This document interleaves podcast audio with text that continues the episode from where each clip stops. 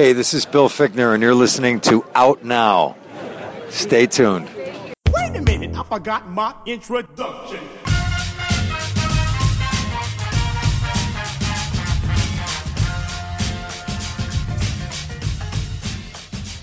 We are now recording, and this is Out Now with Aaron and Abe. I am Aaron, and Abe is, once again, he's out on assignment. Uh, out Now is a film podcast where Abe and I normally discuss new movies weekly. However, every now and then we have to do these special bonus episodes where one of our fun commentary tracks or something completely different. And this is something completely different. This is, um, what do we call this? Uh, some September stuff. Um, there were a lot of new releases this week. I didn't quite want to spend an entire uh, episode focused on the House of the Clock and its walls, although I think we all have positive things to say about House of the Clock and its walls. But regardless, we will get to that movie because, uh, in addition to seeing that movie, there were like four other major releases, um, a number of other movies that have just been out recently, and some other stuff we just kind of want to talk about. So I figured instead of having a formal uh, segment heavy show, I figured why not just grab a couple guys, uh, put us on together since Abe's out, and um, yeah, just uh, just just talk about movies for a little while. Uh, so that's what we're gonna do. And so joining me to do just that, to make it extra confusing, um, I have two Scott M's from Forbes. Always happy to have a chocolate chip cookie. It's Scott Mendelson. That is a correct statement. Also joining us from We Live Entertainment and the founder of the Los Angeles Online Film Critics Society, one of the white male critics that did like life itself. It's Scott Menzel. oh, yes, it is. Yes, it is. If history is any indication, I will too. Yes. From the critic that liked Collateral Beauty and the Book of Henry. Me too. I like the Book of Henry. Yes, it's good. just a movie. Yes. It's a standalone picture that's kind of weird, and that's okay. Anna and I watched it. We we we liked what we saw. Yeah. It's fine. Yeah. Anyway, how are the two of you Scott M's doing tonight? I am doing well. Had a lovely day at the beach. Me too. You're my second podcast of the day today, Aaron. All right. Yes. Well, we, as as usual, when it comes to competing podcasts, I hope to put them down in the ground and make them stay there. Um, There you go. so let's uh, let's get into things. Well, first up, let's get to some show notes. Uh, first up, we got a couple new bonus episodes on the past couple weeks. First up is our commentary track for Predator Two. Uh, the Predator came out last weekend, and uh, this weekend it took a big dive, I believe, in the in the box office. If I'm not mistaken. That said, Predator Two already on Blu-ray. You can easily watch it, and you can listen to our commentary track. We had a lot of fun talking about the film, uh, and uh, plenty of other things related to it. Uh, also out there in terms of bonus episodes, uh, we had an interview last, uh, yeah, last week with a friend of the show, Terrence Johnson. Also a member of the Los Angeles Online Film Critics Society, um, who uh, is a filmmaker in his own right. He has a new web series debuting, The Vampire Resistance Corps, uh, this coming Wednesday. So we had an interview talking all about the uh, the production, creation, and whatnot of the show. Uh, so you can find all those. You can find all that at iTunes and Audio Boom. Speaking of which, go to iTunes, search for our show, and please give us a rating and review. That'd be great. It helps out our show. It helps other people find the show. It helps us, you know, stomp other podcasts that other guests of ours are on, so we can, you know, climb higher in the charts. So all that's good stuff. Um, so yeah, uh, iTunes, it's good. It's a good place to go to, to, to help out, help us help a show out. And plenty of podcasts. I don't to stomp on whatever Scott's doing in his off time when he's not talking to us. It's fine. It's you know, it's fine. It's perfectly fine. Uh, um, and that's enough announcements for now. Let's uh, let's move into things. Let's um, gonna move past some stuff that we normally do and just get to, straight to some trailer talk. Uh, we're talking about one of the newest movie trailers of the week, what we thought of it, what have you. And there are a couple trailers I want to get to this week, but the main one I think is uh, Captain Marvel. We had the first trailer for Captain Marvel this week. This is the upcoming uh, Marvel Cinematic Universe feature uh, featuring Brie Larson in the title role as uh, Carol Danvers, aka Captain Marvel. And uh, from what we saw in the trailer, or teaser if you want to call it that way, um, set in the 90s, young Sam Jackson, Brie Larson. She's in a super suit of some kind. There's flashbacks to things going on in her past. She seems to be uh, standing up to to evil, including Skrulls and grandmas all over the place. So you know who knows what's going on. Let's go. Let's talk to you guys about it. Scott M. As in Menzel. What do you think of the trailer for uh, Captain Marvel? I loved it. I, I cannot wait. This is probably the most excited I've been for a superhero film probably since Black Panther. It it just this one I love. Well, I should start by saying I love Brie Larson, and I've been such a fanboy of Brie Larson for such a long time. And to see her finally in a major role in, from a big studio like Disney, and how perfect she fits in this role, I, I just cannot wait. I love the nod to Blockbuster in the beginning of the trailer. I love how badass this trailer looks, and I cannot wait until February when it comes out. All right, Scott Mendelson. How about you? Um, I was disappointed by it. Uh, it took me a while to figure out why. I had to watch it a few times. And for the record, this is a teaser. You know, I'm sure there will be another trailer that will show more of its wares. And but this is the first Marvel trailer that I've seen where the only thing special about it is that it's another Marvel movie. It's a very cryptic trailer, and that might be a fine thing. It's not a criticism. But other than, hey, look, it's a woman this time, and hey, look, it's another Marvel movie, there's really not much there.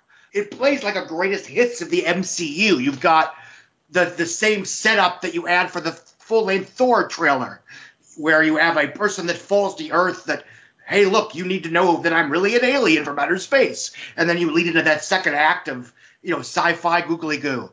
You've got you know, a war veteran that becomes a superhero from Captain America. You have a lot of the more, more hardcore cosmic stuff from Guardians of the Galaxy. Now, to their credit, they're clearly not trying to turn Captain Marvel into another wannabe Tony Stark, which is, at least in his own movie, was a mistake they made with Doctor Strange.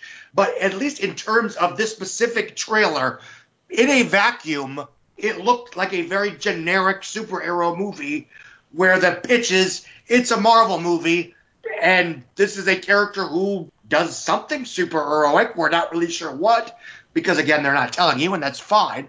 But as a piece of marketing, it makes me less excited to see the film than I was a week ago. Hmm. Now, does that mean it's going to be a bad movie? No. Does that mean that there's going to be they're going to throw a three more of their cards on the table in December? Probably. But this specific trailer is probably the weakest Marvel teaser I've seen since, frankly, the first Avengers trailer which I thought was pretty lousy. I, do agree about the Avengers thing. Um, the, um, I will note that the film, by the way, is directed by Anna Boden and Ryan Fleck, who previously gave us Half Nelson, Sugar. It's kind of a funny story, a Mississippi Grind. Films I all like to varying degrees. Sugar is terrific. So is Half Nelson. Yes. Um, and Mississippi Grind, that's just a good movie. I think it's on Netflix too. Good watch. Ben Mendelsohn, uh, Ryan Reynolds, uh, good stuff. No relation. Yeah. um, I um, I I'm in the middle, I guess, between you guys. I I'm not nearly as down as Scott is. I'm more on the side of, of Menzel. Sorry, I'm more. Uh, I'm not. I'm, I'm not as down as Mendelson is. I'm, I'm more on the side of uh, Menzel. Um, I will say I disagree about it not having something special, or I guess from like a filmmaker's perspective, I don't. I, I feel like they're if they wanted to show us like a general origin teaser, um, they could have done that. I, and I'm hoping this is reflected in the film. It seems like there's going to be more of an attempt to not just say like this is her from the beginning to end. Um, as opposed to where this movie starts, where even in Iron Man is a little in media res, but even then that's it's not too far into things. This one feels like she's probably already going to be Captain Marvel by the time this movie like starts, and we'll get yes. we'll get like glimpse we'll get looks back into her past, which I think for Marvel. Um, as a studio, and even in the realm of superhero superhero film that we're in, that's a good approach because uh, I mean, is we've seen a lot of origin stories at this point, and that doesn't make them bad movies necessarily. But it, we, as much as we don't like to talk about superhero fatigue necessarily, because I don't think it's a thing, you can see it getting a bit tiring as far as all right, we're going through the motions of here's the here's how this person started again.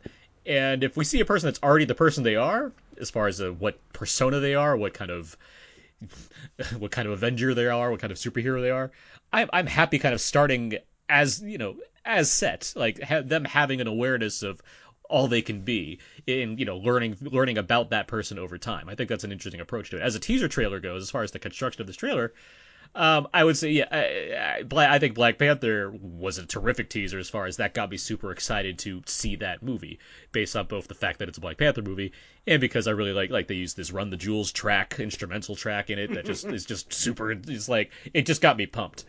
This I wouldn't say has that kind of same emotional lift.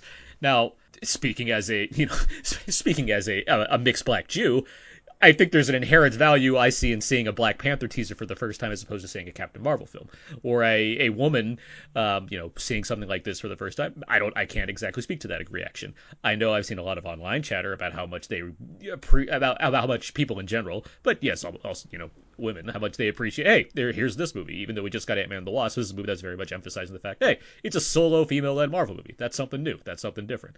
And yes, Scott, you're right. That is kind of one of the big marketing you know things they can go with. Hey, it's a it's a Marvel movie, but this time it's a woman. I get that, but I li- I mean, of the glimpses we're seeing here, I do like what it's doing. I do like the phases between like y- young and you know modern as far as the the Captain Marvel we're seeing and seeing that kind. It's like I get what I get the tone this thing's trying to go for. I get the kind of uh, the build up this thing's going for. The same way that the uh, the that Wonder Woman was going for, as far as getting a movie like this that has sure a, another superhero movie to offer, but something about it could, you know, make it more remarkable in some way. And it's it's for what it's worth. I mean, you know, as you know, it's a complete opposite situation where I really liked the Wonder Woman trailer, but I was like, oh, I can't get too excited because you know it's DC. Where this, you know, frankly, I was not impressed with the trailer, but it's Marvel. I, I they have earned my trust to at least generate, you know, to deliver something that will be entertaining even if you know it might not be a movie I enjoy because I don't like all of them, but there's a certain benefit of the doubt. So yes, you know my, my criticism of it as a does it make me excited to see the movie? Eh, maybe not, and here's why. I'm also you know again I, I I trust them, and if it ends up just being that they you know didn't leave their cards on the table, good for them. I don't they- see. I, can- I don't think so. I think th- I think they they know what they have, and I think Yeah. they they got enough out of this trailer to kind of get people excited. And they did such a great build up to it with you know having Brie do the announcement on the Entertainment Weekly cover, and then a few days later release this trailer.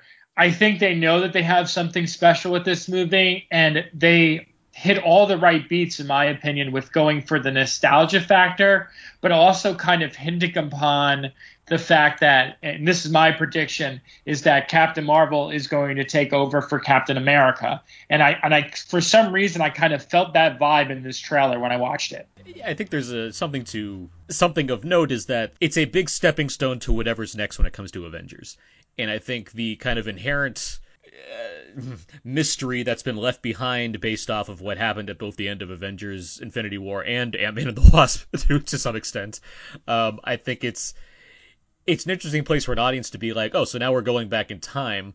How what can I do with my excitement to get ready for this pivotal piece because I know they're going to play a role in the next Avengers movie, and I can say based off of again we're just talking about a two minute piece of marketing based Yeah. based off of that I I could say well I understand what they're presenting me and yes I can go on the fact that it's Marvel so I'll probably be entertained regardless uh, to, whether it's to a high degree or to a middling degree uh, I at least have the sense that okay there's a lot of people that I generally think are talented involved in this thing.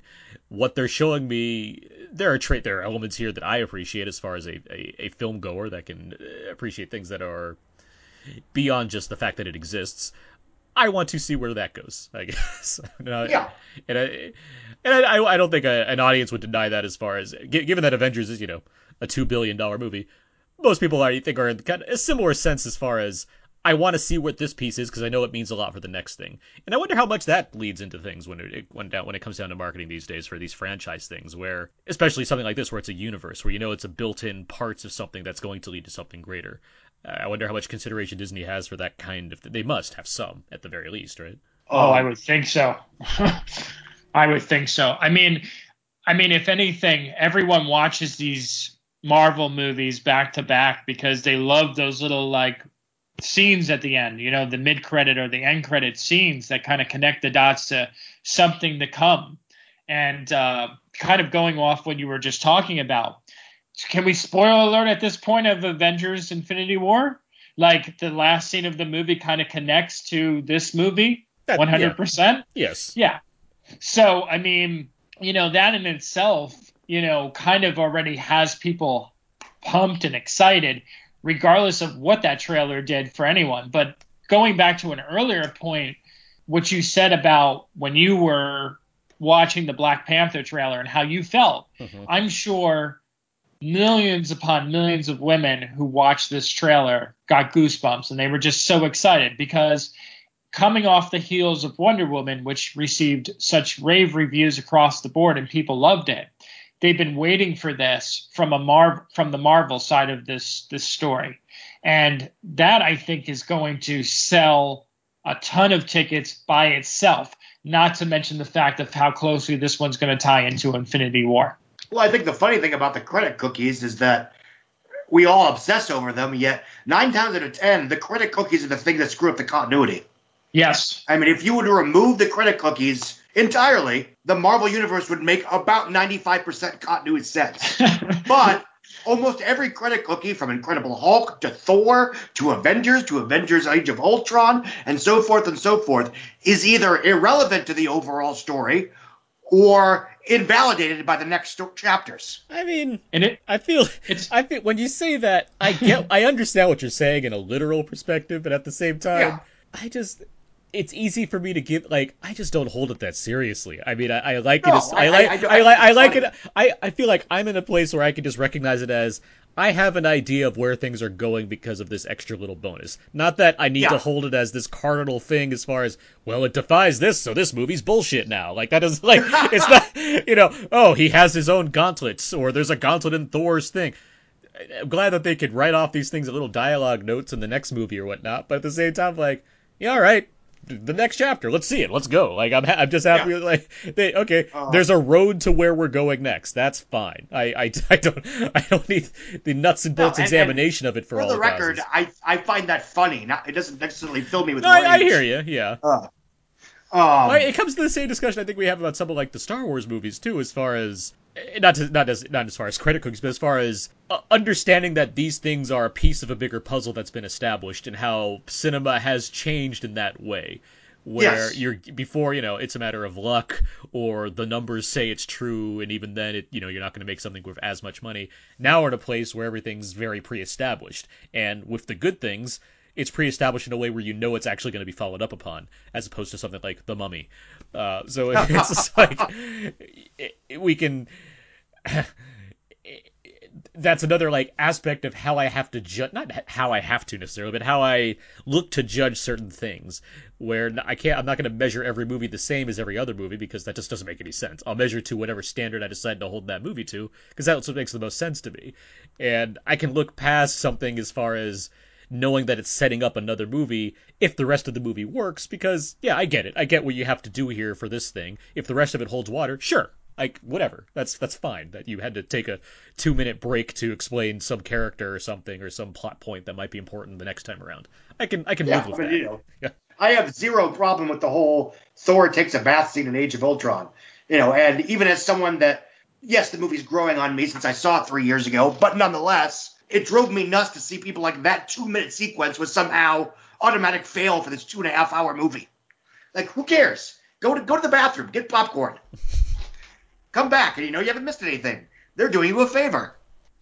I was uh I have another question before we wrap up all this Captain Marvel talk. Um, I remember Captain America, the first Avenger, Captain America, has in its credit cookie. Speaking of credit cookies, um, it becomes a trailer for Avengers, right? Yes. Has any other movie done that? Like had a trailer for the Back next to the Future Three. Back to the Future Three? I can think of some. Yeah, Matrix Reloaded. Matrix Revolutions. Revo- Matrix Reloaded. Reloaded. well, yeah, yeah. okay, yes. so for yeah, in and the movie. Fifty for the- Shades Darker.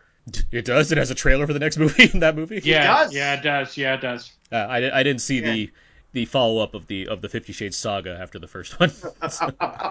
and well, now the Purge, right? It had that the preview for the TV show in the movie, right? Which, to be fair, so far it's very disconnected. I mean, I'm only It like is. two or two Yeah, episodes I've watched in. the first two, and I'm like, all right, this is a thing. I guess. yeah. I just, Uh, I'm just, I'm just trying to think if there's how So, many movies have. What really you're asking that. is, are they going to have the courage to hold off the Avengers 4 trailer to the end of Captain Marvel? And I hope so. That would be awesome. I mean, Marvel's such a machine. I don't doubt that they'll be able to just do whatever kind of connecting line, or like Captain Marvel's Yeah. like, "Oh, Sam needs my help," like whatever, like runs out of the building. But, Um, She calls him Sam too. That's her nickname for Nick Fury. She calls him by his actual actor name. That's the that's a pet name. it just makes sense. Uh, I feel love like you and Lake Terrace. um, all right, we've been going along on the Captain Marvel. Captain Marvel arrives in theaters. Uh, what is it? March eighth, twenty nineteen. Yes. Um, International Women's Day. Is that International Women's Day? Yes. Huh. Obviously, that's on purpose, but okay. Um, let's get past some stuff. No, it's not on purpose. Well, it's also the same weekend purpose. that Disney has dropped a lot of their big, you know, quote fairy tale-ish movies. Wrinkle in Time, Alice in Wonderland, Oz the Great and Powerful, etc., etc. Beauty, uh, Cinderella. No, wait, shit. I'll have to Cinderella, look that up. Cinderella was was March. That was, it was beginning of March. Yeah, yeah, but I think it was might have been mid-March. I'll have to double check. Okay. I know Beauty and the Beast was mid-March. Because Logan got the International Women's Day weekend this uh, in 2017, as appropriate. All right, let's. Uh, we talked a lot about Captain Marvel and other things. We're gonna move on from trailers. We're gonna get to some. Let's get to some reviews because we saw a lot of movies and I want to talk about them. So let's get to the first one. Let's talk about the House of a Clock in its Walls. Uh, this is a movie. It's directed by Eli Roth. It stars Jack Black and Cate Blanchett. A lot of magic, some scary things. Let's go from there. Scott Mendelson, what do you think of the movie? I very much enjoyed it. Um, I think it does exactly what it sets out to do.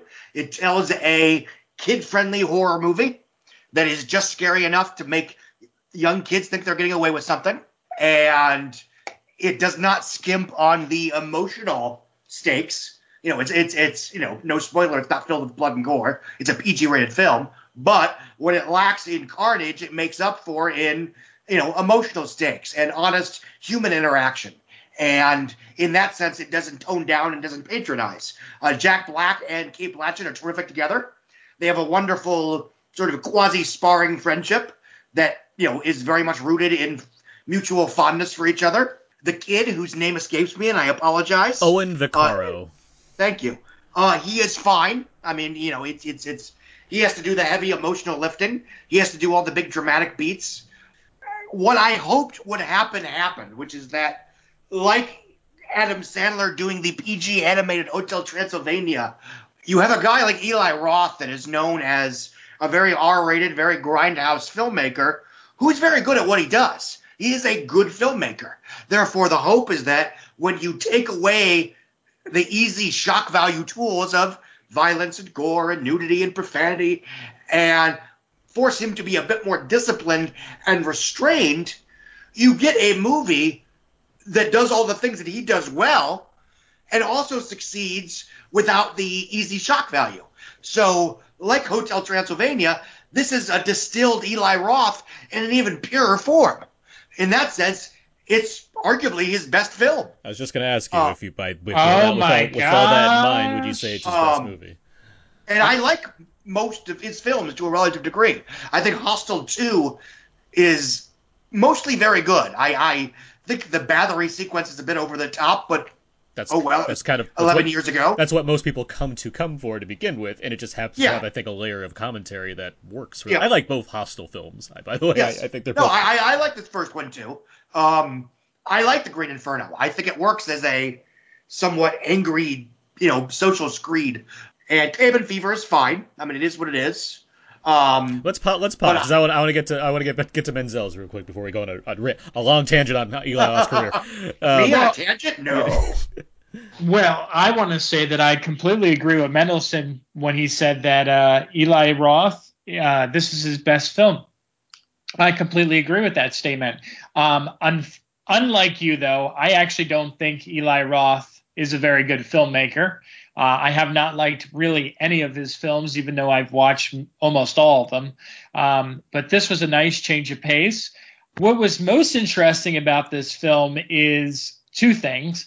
The one is that I guess Jack Black is now becoming the Halloween esque kind of like family friendly guy for movies, which is weird to think about. That like he's he went from being like Tenacious D and being like the the plucky comedic sidekick in like PG thirteen and R rated movies to now being family the face of family friendly entertainment and I mean- does it so much. I, I would. I would say like he's. He's, He's balanced doing that he's, a he's couple balanced that, he's balanced that pretty well as far as like School of Rock and what Nacho Libre and uh, But those were don't you feel like those were geared a little bit more towards like an older audience? I- Where I Nacho like Libre this- was PG. Nacho Libre's Yeah. and, and and it's Yeah. about it's about him saving children. School of Rock's about him Yeah. teaching children. And So uh, that was a hardcore Nickelodeon sell. what's it? What's it? Oh, uh, yeah. Uh, what? Uh, what's the other thing? that they- Oh, I mean, it's not good. Gulliver's Travels. So, Gull, Or- so Gulliver, Oh, Gulliver's Travels. Gulliver's Travels. and- no Yeah. one saw that one though. I know. They did overseas. Oh, did it? Okay. But- good. Oh yeah.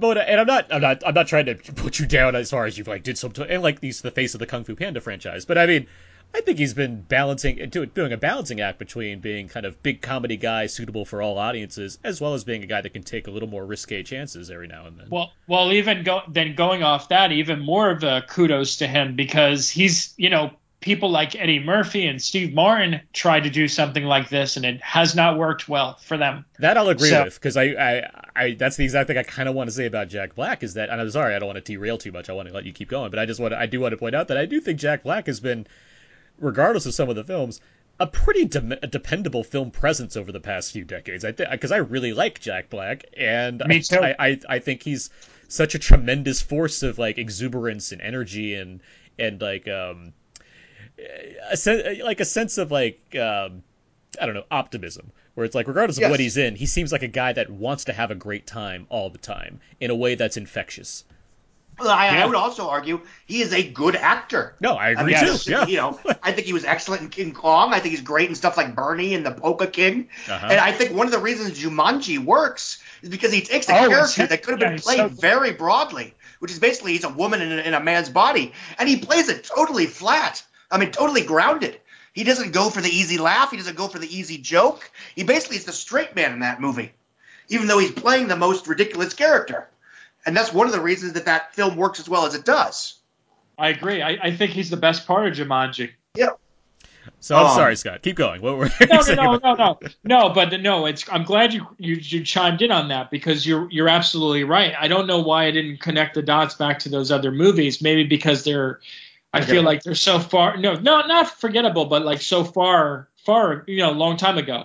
But um, you know, I guess I'm just connecting Goosebumps because, like Mendelson was pointing out in one of his many articles, is that you know Jack Black has two movies coming out within like a month of one another, and it, it's pretty interesting to kind of they have a very similar tone. So I guess that's why I pointed out. Um, the other thing that I did want to say about the movie is that um, I love seeing Cate Blanchett in a role like this, and Yes. her her back and forth banter with Black was perfect.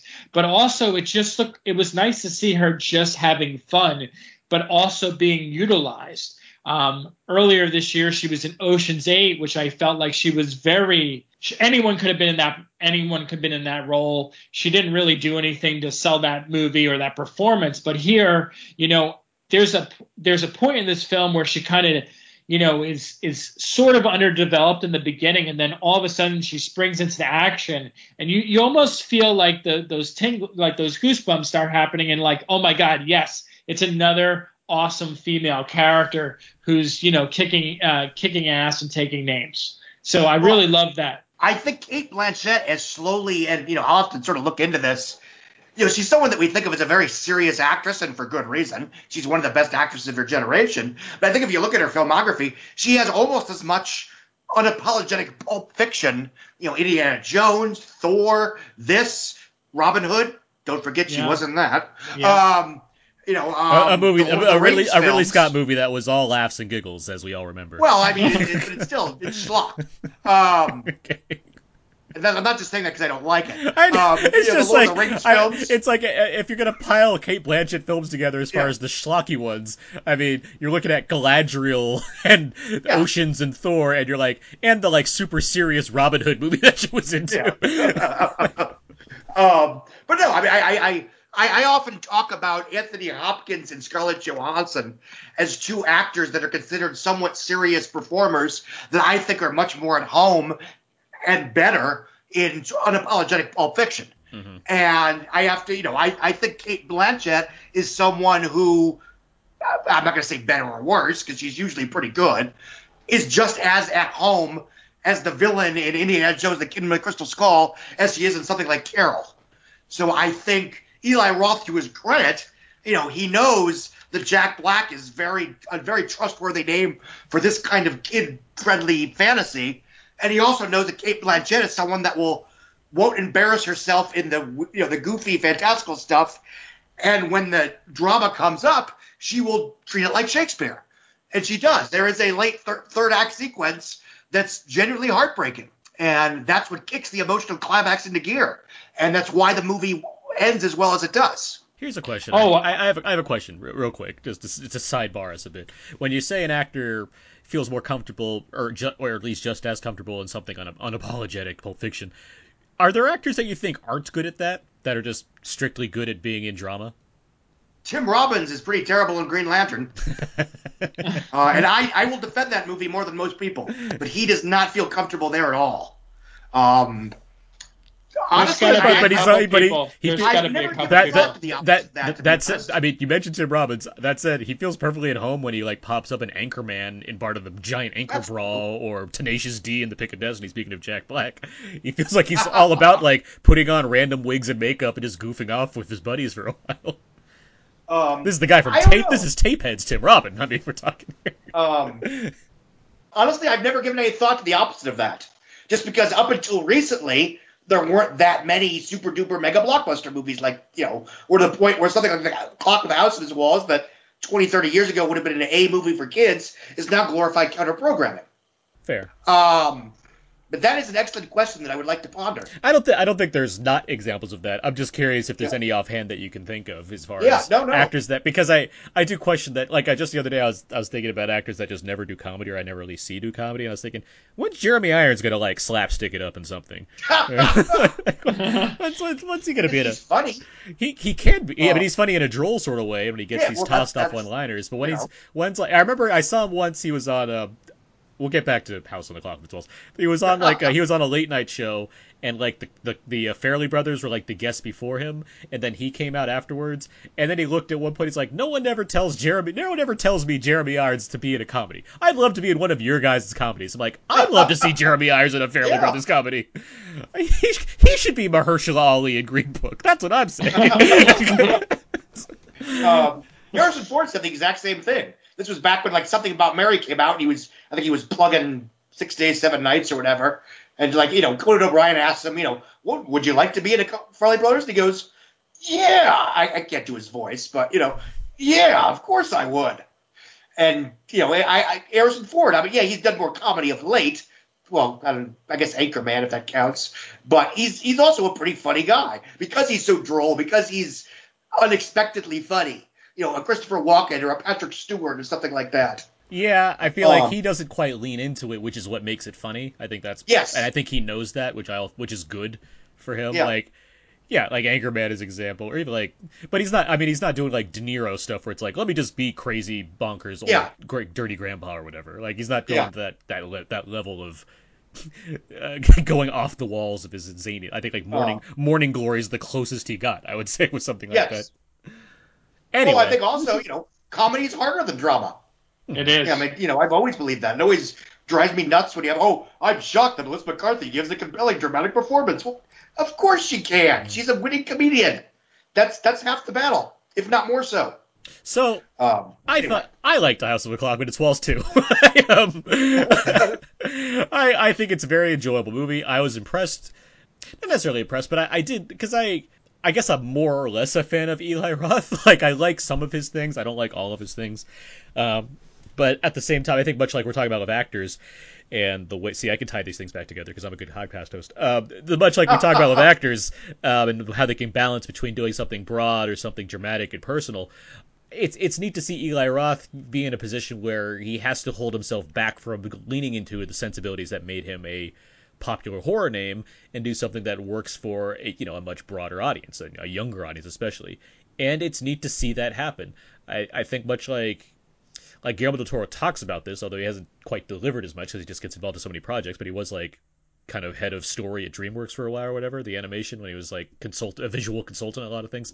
Seeing films made for you know family friendly audience for kids that aren't afraid to you know sanitize themselves for the sake of having kids have happy smiles on their face all the time or thinking that they're too innocent to deal with any kind of heavy theme or macabre imagery that was suitable in the 80s and early 90s because so we don't get as many things like Monster Squad or Labyrinth or what have you. you these nostalgic things that some, for better or worse, certainly you know could provide some scares. I'm not going to say House of the Clock with its walls is super scary for kids, or if I was a kid, I would be like slightly you know slightly held aback because of its imagery. But I don't think it's on that right track. It's on the good like it. it there's a reason why this is an Amblin production. Oh, I mean, well, it- there's, but there, I would, I would have to comment on that. Those people who are, there are a lot of people who are afraid of dolls, uh huh, yeah. and, and the doll scene in this movie, it's pretty, ter- it's pretty terrifying. I would I would agree to a point because I think the image of those dolls is scary. I just think Jack Black's commentary through it.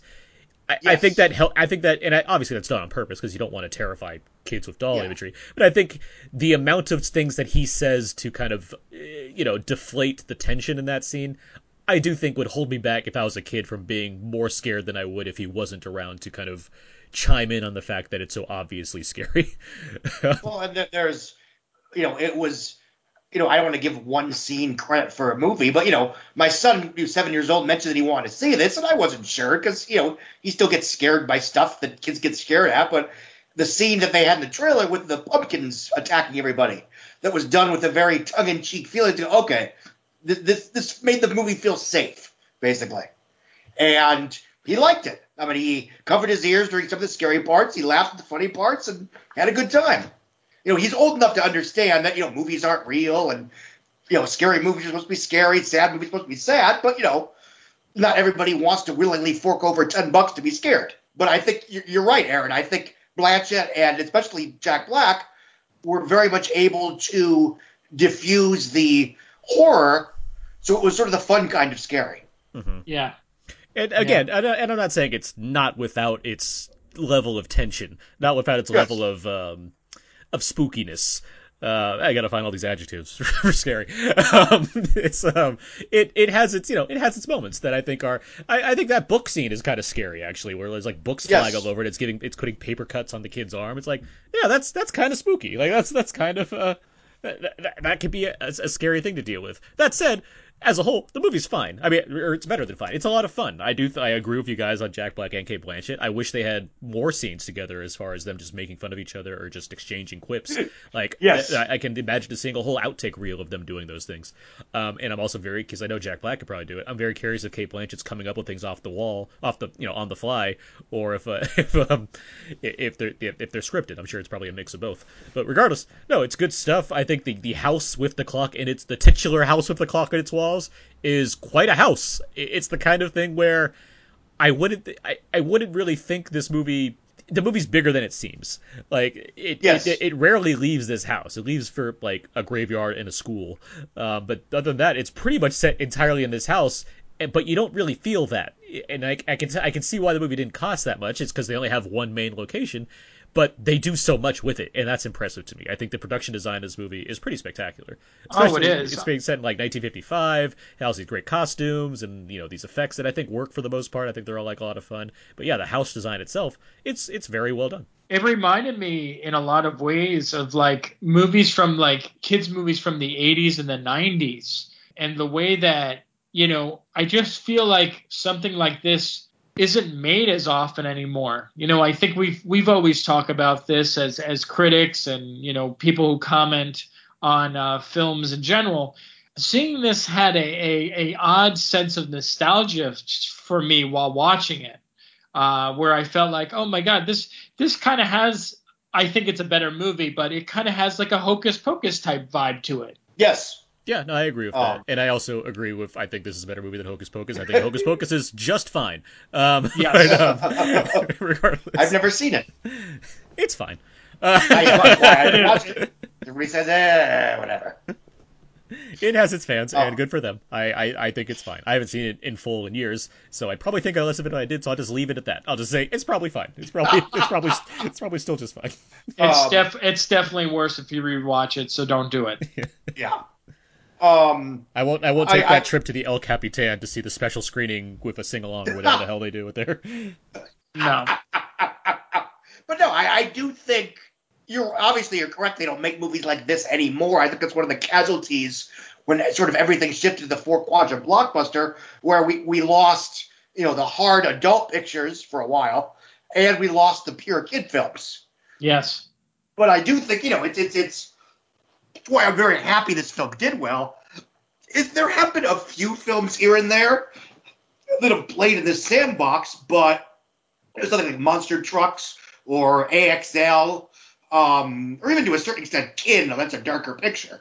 Um, And you're speaking And- you're speaking to movies that either cost way too much or were too undermarketed to Absolutely. become a thing. Oh, absolutely. But nonetheless, they were ignored by the populace at large. And with the, like, with the monster trucks that drove me nuts was that how everybody just made fun of the movie before it even came out. Oh, I know. It was And- weird. It's like I, I it's not a great film, but had it come out in 1982, it would have been remembered pretty fondly today. Yep. And that's why, you know, I'm very interested to see how Bumblebee plays because that's basically that kind of movie. And absent the IP and the major studio behind it, although the same studio as Monster Trucks, you know, I imagine a film like that would struggle. Because you got to remember, you know, the Iron Giant flopped 19 years ago. Yes. You know, people they talk, oh, they don't make movies like that. You didn't see it back then. You know, to be fair, you were busy seeing The Sixth Sense, and good for you. And they just But- did not market Iron Giant whatsoever. No, they didn't. Like, So I, I do think because this is a, a very good version of a throwback picture, that it works both as a piece of adult nostalgia and a new movie for kids of today to enjoy. I think if Universal wants it, they have a new franchise on their hands. You know, there are 11 sequels to this book. mhm. So Wow. they can pick and choose what they want. And, you know, whether or not Eli Roth wants to come back, whether or not Cate Blanchett wants to come back, I would assume if they wait for him, Jack Black will come back. You know, it's it's it's it's, it's another good scenario of Universal kicking ass on horror except for the Dark Universe. you, you know, it, it it brings us back to our conversation earlier with Captain Marvel about just kind of establishing a, a universe. We're establishing, you know, an idea for future versions before getting the first thing off the ground. I think so, that's something that works with this movie. It's relatively inexpensive, or it's at least modestly budgeted, because I don't have forty million dollars lying around to make this movie. Um, let me hold on. Let me check. No, still don't. Um, so I think this works as far as it's not do it's as opposed to other where other movies like this fail in recent years is because they're very expensive YA adaptations that feel like they need to make sure the tables are set for the entire series, whether it's a trilogy of things or whether it's a series of books. And that's why even though Scott and I, Scott Mendelson and I, uh, we like beautiful creatures, it's like it's also doing a lot of table setting for more beautiful creatures, and it's like okay, that didn't go anywhere. This movie, That is an example of Jeremy Irons being funny. it is, yeah. Everybody's pretty funny in that movie. Everybody's having a ball. Yeah, that, I love that movie. Even Solo, Alden Ehrenreich himself. That's what convinced me that he could pull it off, and he was fine. I mean, you yeah, know, he's fine. Anyway, this he's movie, no more to blame for that than Taylor Kitsch's for John Carter. Mm-hmm. but I mean, this movie, it's not going out of its way to be like, guess what? This is this is the beginning of a whole thing. It's just more Yeah. like, no, this is this exists within and of itself, and if it goes on from there, that's fine. But like, you can close this off and be like, all right, we made that. We did a good job. Here we are. Like, we never Yeah. never have to see another one of these again to feel like we didn't accomplish what we needed to the first time around. That said, if it keeps going, it easily can. Yeah, and that's you know, and we'll see once the year is out. I am very excited by the idea of having what I would argue are a number of potential new franchises on the horizon mm-hmm. that aren't necessarily based on comic book movies. I like comic book movies, but you know, yes and. You know, you've got you know the Meg, Crazy Rich Asians, Ocean's Eight, The House with the Clock in its walls, and you know we'll see if if you know what else. You know, I, I obviously Venom's a comic book movie, and who knows what the hell's going to happen with that. So Um, you're, you're saying in 2021 we're gonna get the House of Two Clocks in its walls, Meg Two still Megan, Crazier Rich Asians, Bumblebee Two. It'll be oh yeah. I mean, it'll, we'll get the trench. We'll get uh, China Rich Girlfriend. We'll get Ocean's Eight and a Half. Um, That's where they try to we'll rob get- Fellini's grave, they succeed in robbing Fellini's grave. And George Clooney Um, pops up in the grave next door. He's like, "Hey guys, I'm alive." And by the way, you are right to a certain extent that Cate Blanchett was a little bit underused in Ocean's Eight, but the wardrobe itself is worth it. You think Dear so? God, those outfits. I just, I just, I don't know why. I mean, like you were talking about earlier, Mendelson, Cate Blanchett is such an incredible actress that I just, I couldn't help when I was watching that movie feel like she just had nothing to do. I I mean, No, I. I, I don't have to go into a whole thing about Ocean's Eight because I don't have much more to add to that. and I don't think you're necessarily wrong, but I do think that she's not playing one of the flashier characters as far as personality goes, and I She's, think and you that's mean she's not, you mean she's not playing Anne Hathaway not- as Anne Hathaway? she's not doing that, or she's not she's not Awkwafina, or she's not like Tiffany Haddish? Rihanna who has like you know a bunch of dreads and all these things to kind of make her character stand out. Uh, she's she's playing this kind of laid back like just like Brad Pitt does in the Ocean's movies. I wouldn't you wouldn't Yeah. necessarily say Brad Pitt's like giving the best performance in those movies, but he's a welcome presence because he's comfortable, and that's how Cate Blanchett seems. She just seems like the comfortable friend that can like you know talk her way through things and just kind of be at ease while uh, Sandra Bullock schemes and everybody else does the more more of the heavy lifting. Again, I'm not saying yeah it required all of her effort to do it, but I I get what she's doing in that movie. I guess.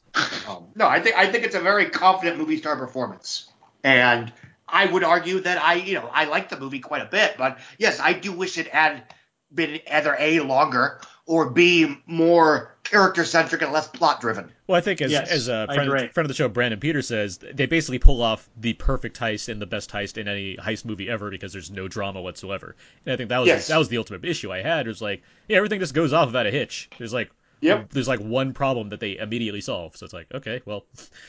The, the, the guys can learn a thing or two from these people because all of their plans have all kinds of problems that are going off at any second. So Anything else on the House of the Clock and its Walls? No, I didn't think so. Because let's move on. Uh, we got other things we can cover. uh, but I think we all agree that it's a good movie. It's a lot of fun. It's out in theaters now, right? Yes. Yeah, okay. I want to mention this before I skip over it completely because we're out of time. I saw The House of the Clock and its Walls in IMAX. I did that for a very specific reason. First off, I'm a good Jew, so I went to Temple for Yom Kippur. But also, because I wanted to see Thriller in IMAX 3D. Uh, it is the one week only event where if you see The House and the Clock and its Walls, that's so much, so many words. If you see that movie in IMAX uh, for its first week of release, you get to see in IMAX. You get to see Thriller, Michael Jackson's Thriller, in 3D in IMAX. It was completely restored by John Landis um, and reformatted to fit IMAX. So it's not just like seeing the, it on like the 14 minute Thriller music video on IMAX. It's seeing it projected as if it was an IMAX movie, and it's incredible. It's so good to see Thriller in 3D. Oh, Uh, I want to say, I want to uh-huh. tell you that because of your article, I Uh-huh. actually went out of my way to go see this movie in IMAX. Oh my god! yeah. Yes, and and and honestly, it was a payoff. That was like a nice added bonus to see that in the beginning. Mhm. The weird thing that I wanted to say about that was I don't know if they thought that kids were going to be so scared of that. They actually left the lights on in my theater until that ended. Oh wow. I, I I will say this because I wrote about this in my review. I told uh, my lovely girlfriend Anna as well. Uh, when I saw Thriller at the the at the very end, they do like a final scare where one final zombie, which is played by Michael Jackson again, he kind of looks to the camera and then it, like it just like the eyes dart at the screen and you hear I think Yeah. Vincent Price's laugh again. Uh, a little kid in my theater uh, got up and ran out of the theater screaming. Um, he was he was terrified by this. He was terrified. by this. Loser! If there, there's nothing, there's nothing in the House of the Clock that's Walls that's any that's scarier than Thriller. Uh, but I think Thriller is amazing. Scott, you already referenced this. I did write an article uh, titled uh, 10 Reasons Why Thriller is One of the Greatest Horror Movies of All Time. I very much think that's true. Uh, it is great. It was so great to watch it, uh, but just also just to think about Thriller for like the next, you know, still now. I'm still thinking about Thriller. It's such a great time at the movies to see that on a big screen. I was so happy to have been able to have done that. So if you hear this Without podcast now. Remotely, without remotely denigrating any of your other work, Uh-huh. that was one of my favorite things you've ever written. Okay, thank you. Well, I was I, like, I liked it too. I Oh. liked it too, and I have to agree, it was one of the best things he's ever written. It's pure Oh. pure passion in, that goes into talking about Thriller because it was it's really remarkable to just to see it again like that, but also just think about how just how good that music video is as far as Yeah, I'm, this is I'm definitely most- gonna check it out this week. All right, so let's move on. Let's get to something. Let's go to the, the most completely different thing we can talk about from House on the Clock and its Walls, and let's talk with Scott Menzel about it. A Life Itself came out in theaters this week. This is the new Dan Fogelman film. Who is is the creator of uh, of life of uh, sorry of This Is Us. Um, he has a movie. It's called Life Itself. It stars Oscar Isaac and Olivia Wilde and other people that I'm not sure of because I've only seen the trailer featuring the oh uh, Antonio Banderas. He's in there, right? Um, so I I don't know what this movie is honestly. I I know it's like a, dra- a romantic drama. I think it has like multiple storylines going on in it. What is it? What is what is life itself, and why'd you like it? Okay, so Life Itself is a film that's told over, God, I want to say it was at least a span of like at least 20 to 30 years Okay. uh, throughout the film. It combines people from different parts of the world. Uh, the main characters start off in New York, which is Oliv- um, Olivia Wilde and Oscar Isaac. They're high school boyfriend and girlfriend. They fall in love. Life seems seemingly perfect, but then a weird span of events starts happening and it connects to the other stories which feature like Antonio Banderas, uh, Olivia Cooke, and a few other people. I think the big problem this movie had going into it for most critics was that this movie is not a perfect film by any stretch of the imagination.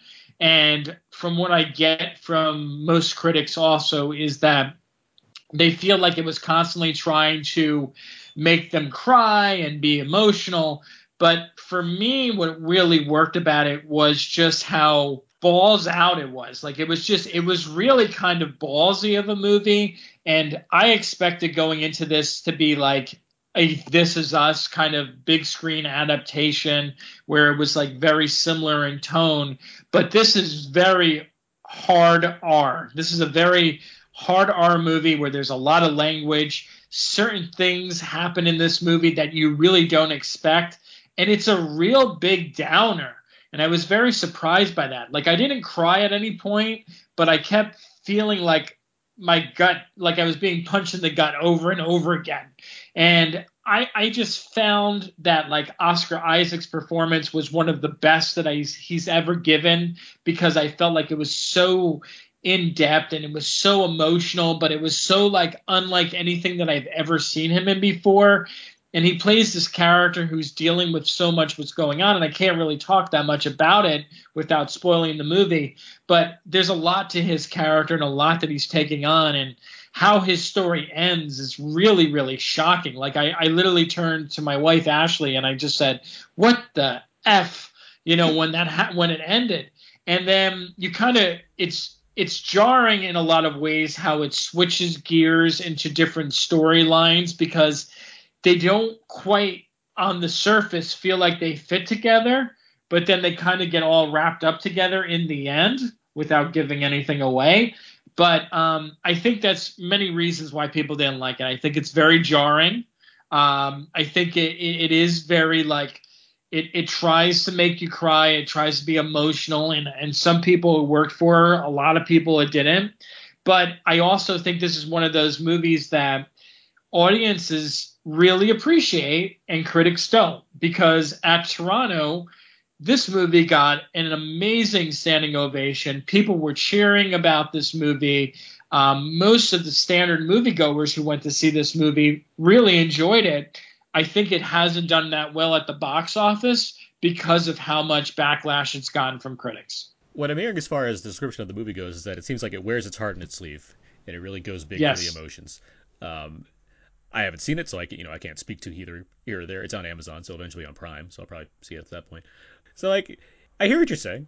I, I, I can't I can't you know weigh in too much having not having seen it. I just wonder not necessarily if it's a critical thing, but more a cynicism in moviegoers in general when it comes to seeing something so nakedly present itself as far as where it's going with this kind of story, which I think is the same kind of thing that affects movies like, as Mendelson you mentioned, uh, Collateral Beauty, or a, or Book of Henry. I think Collateral Beauty is a bigger example. Book of Henry. Well, Collateral Beauty. Collateral Beauty is very weird to me because the first time I watched it, I remember saying to myself, part of Truett, this seems like kind of jaded. Like where like I kind of like this, but I kind of don't. And then I watched um, a lot more films that that guy wrote. What was his name? Alan. What's his name? Oh, um, um, I know I can't remember his name, but it's like, and then I started watching more of his films, like The Space Between Us and The Only Living Boy in, in New uh-huh. York, uh-huh. and I really started to dislike him as a writer. Allan Loeb. yeah, and I and I agree with you actually. Uh, I mean, I'm not. I, I didn't like Collateral Beauty. I, I think it's. I don't think it's nearly the train wreck that some people call it, but I I'm not a fan of the movie. Uh, but it's I, I know that movie's that movie manipulates you because the entire movie it's like everyone manipulating Will Smith. Mm-hmm. But like this one's a lot different because I don't feel like that's going on throughout the movie. This is just one where like maybe the way that everything kind of comes together in the end of this movie is a little bit too like Hollywood, I guess you can say, or too much of a fairy tale. But when you see this movie, there's at least a couple scenes where you're kind of like, wow, they really went for it. At least that's what I t- took away from it. Like there were some scenes where I was kind of like, wow, did that really happen? Because it is ballsy at, at, certain points, but it's also something else that no one's really talking about with this film is how culturally diverse this movie is, and and how it, it's it's almost like you have part of the movie that's it's in Spain. Part of the movie's in Spanish. The entire second half of the movie goes into subtitles. So I don't know. I I, I get to a degree why people don't like it, but I, I do feel people are being overly harsh on this movie and and, and I don't think it's fair. All right. Well, fair enough. Let's keep moving because uh, I want to just keep trying to cover things. Assassination Nation came out.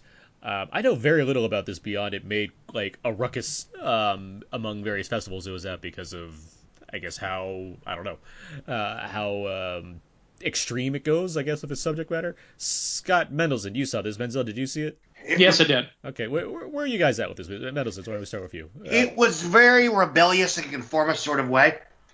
It would have been the most shocking movie of 1994.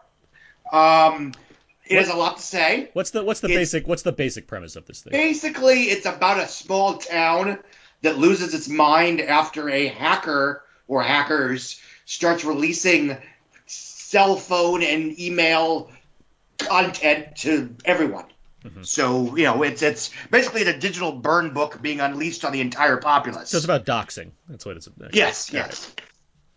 And eventually the town turns most of his hatred onto the four teenage girl protagonists of the film because for reasons well whatever they are suspected of being behind it and then it turns into basically scarlet letter with machine guns mm-hmm. um, gets kind of purgy in the in the final act um, kind of purgy is always a always a good place to say things.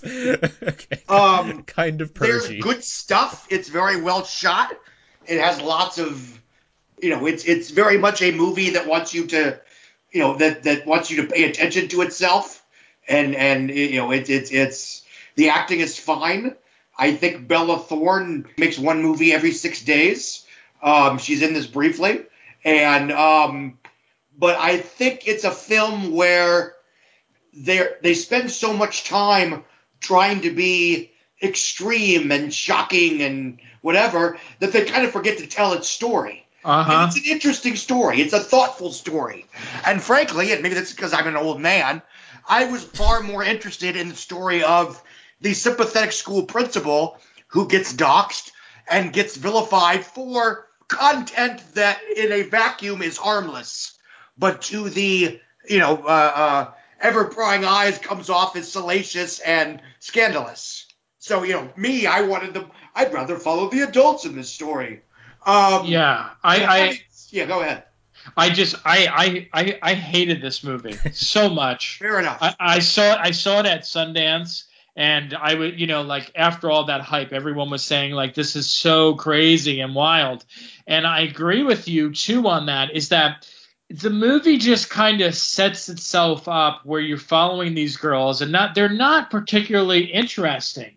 And they're kind of and i'm sure this is probably done on purpose but they're very much like stereotypes i feel like very skanky and all that stuff. Mm-hmm. and like you're supposed to like feel bad for them. And then joel mchale is in it playing joel mchale.